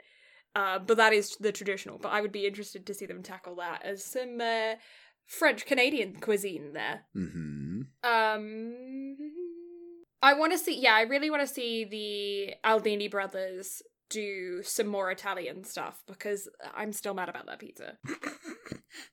yeah, that's everything that we had. Yeah, I think that covers it. I'm afraid to pull it back up. yeah, no, I, I checked it. I checked it. So it's everything that we Okay. previously discussed. Cool. So I think that wraps everything up Oh, for this we haven't done our overall rating for the whole show. eight. Uh, seven point five. I feel like we're always extremely close with We our are. ratings.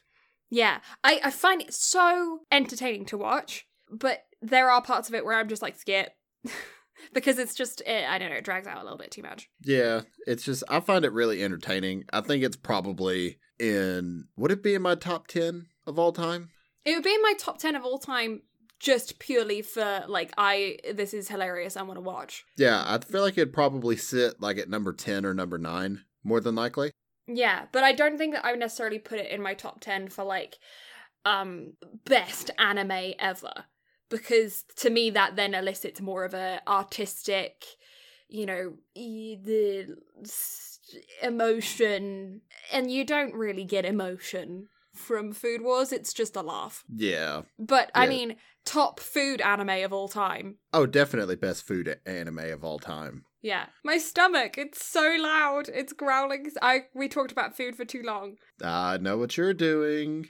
I'm gonna go stuff my face like Yeah. a pig. If it wasn't 1.30 in the morning, I would probably do the same. I don't care the time. I would eat at four o'clock in the morning. I, I mean, do. I would too, but then I have to worry about waking up the roommate, Oh yeah, and I don't even remotely want to hear that load of bullshit. Yeah, true. Luckily for me, uh, everyone in my house are really heavy sleepers. It would take a marching Uh, band to wake them up. and yet I am I'm the lightest sleeper that I know. And it's so weird considering how little sleep I get. Mm. So yeah, it is it is unfortunate. but yeah, so next week, are you excited? I am excited. Because I think it was you that recommended the manga of this show to me. I did. So, do you want to go into detail about what it is? Okay, well, uh, so ne- next week we're gonna be doing My Little Monster, um, which is uh a rom com, I guess. Oh, it's Um, definitely a rom com without yeah. question. Yeah, slice of life rom com. Um, that is has uh some questionable personality traits of some of the main characters. Very uh, questionable. Yeah, um, don't emulate it as a real life romance. Please don't. It wouldn't be healthy at all. It's fine in anime, but not in real life. Um, uh, but it is very funny to watch, and uh, there is a very important chicken throughout the anime. So I think Chicken is the best boy. chicken is best boy. Like Um, honestly, throughout the whole show, I think that's my favorite character. I agree. The chicken is best boy. So if you wish to know more about said chicken, um, then you have to tune in next week. Yes, and outside of that, I think that is everything. So, thank you all so much for listening. Blue and I greatly appreciate it. You can find the absolutely lovely Blue Lavender Monday through Saturday, except for Wednesdays at twitch.tv forward slash blue lavender. Between 8 p.m. to 10 p.m. Mountain Standard Time, streaming a vast variety of things from Minecraft to Minecraft to a little bit of Spyro to a little bit more Minecraft. You can also find her on Twitter and I forgot my Instagram. art streams.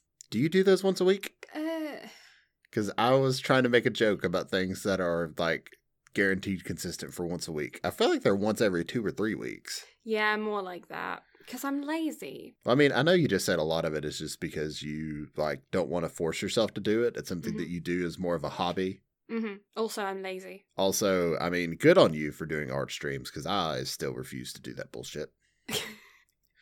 My last art stream was interesting. Although I will say, after watching Toradora, I did see the epitome of what a bunny rabbit in anime should be. Aw.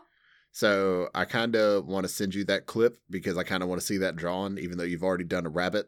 I want to see you take a cute anime rabbit and draw it because it was literally the most adorable thing I've ever seen. I am down to attempt, although realism is, my specialty, but we'll see. No, no, that's why I want you to take this adorable little bunny rabbit And in anime real. form and make it real. I, I will do my best. I have faith in you. Please do it. Honestly, that's a really good idea for an art stream. Take an anime character and draw it in your style. Ooh, that sounds like a challenge, but yeah, I'm down. Yeah. Anyway, we've tangented again. Yes. So, Twitter and Instagram, Blue Lavender STM. Um, Yes. and the best Tilly Bean, Yes. because adorable doggo. because adorable doggo. Also, Instagram, Twitter for the podcast, be at B&B Anime. Same for both. Brad runs the Instagram. He is posting memes. It's very funny. Please check it out.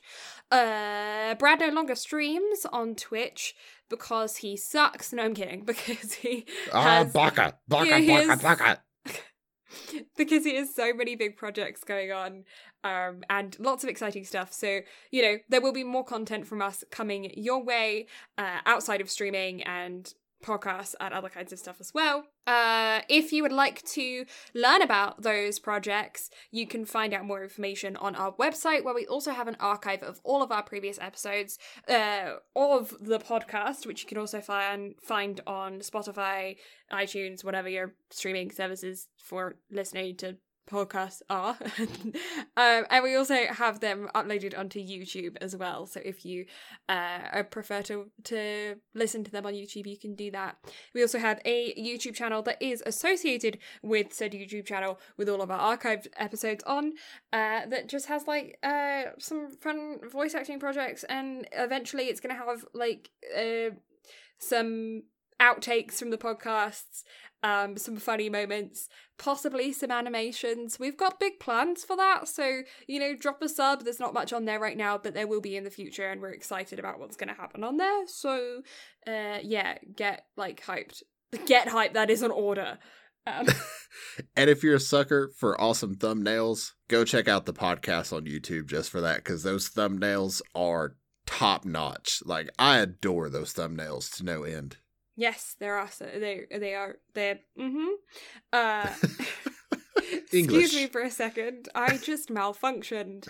Um, Was that, did we plug everything? I think we've plugged everything. Oh, Blue also has a YouTube channel for all of her art stuff. So everything that you see or everything that she streams and or does in her spare time will be uploaded there. And she also does TikTok. kind of. Um, I regularly upload on both YouTube and TikTok uh, art content where you don't see my face at all. You just see my hands and a piece of paper and a time lapse of seven hours worth of drawing down to about 15 minutes and or one minute depending on whether or not you're on youtube or tiktok Hey, I gotta hand it to you. That's some top notch content. ah that's sweet. You really nailed it. I can't quite put my finger on it, but that's that's good stuff. ah I'm sorry. I saw the opportunity. you're you're I'm a what? I'm a what? You have already thrown some pretty bad insults I'm at me. So what gonna- do you got? I'm just gonna keep you at arm's length. I think that's just how that's gonna go. Ah, okay. That's that's a bad one. Anyways, Thank you all so much for listening. Blue and I greatly appreciate it. We'll catch y'all next week for My Little Monster. But until then, bye bye. bye.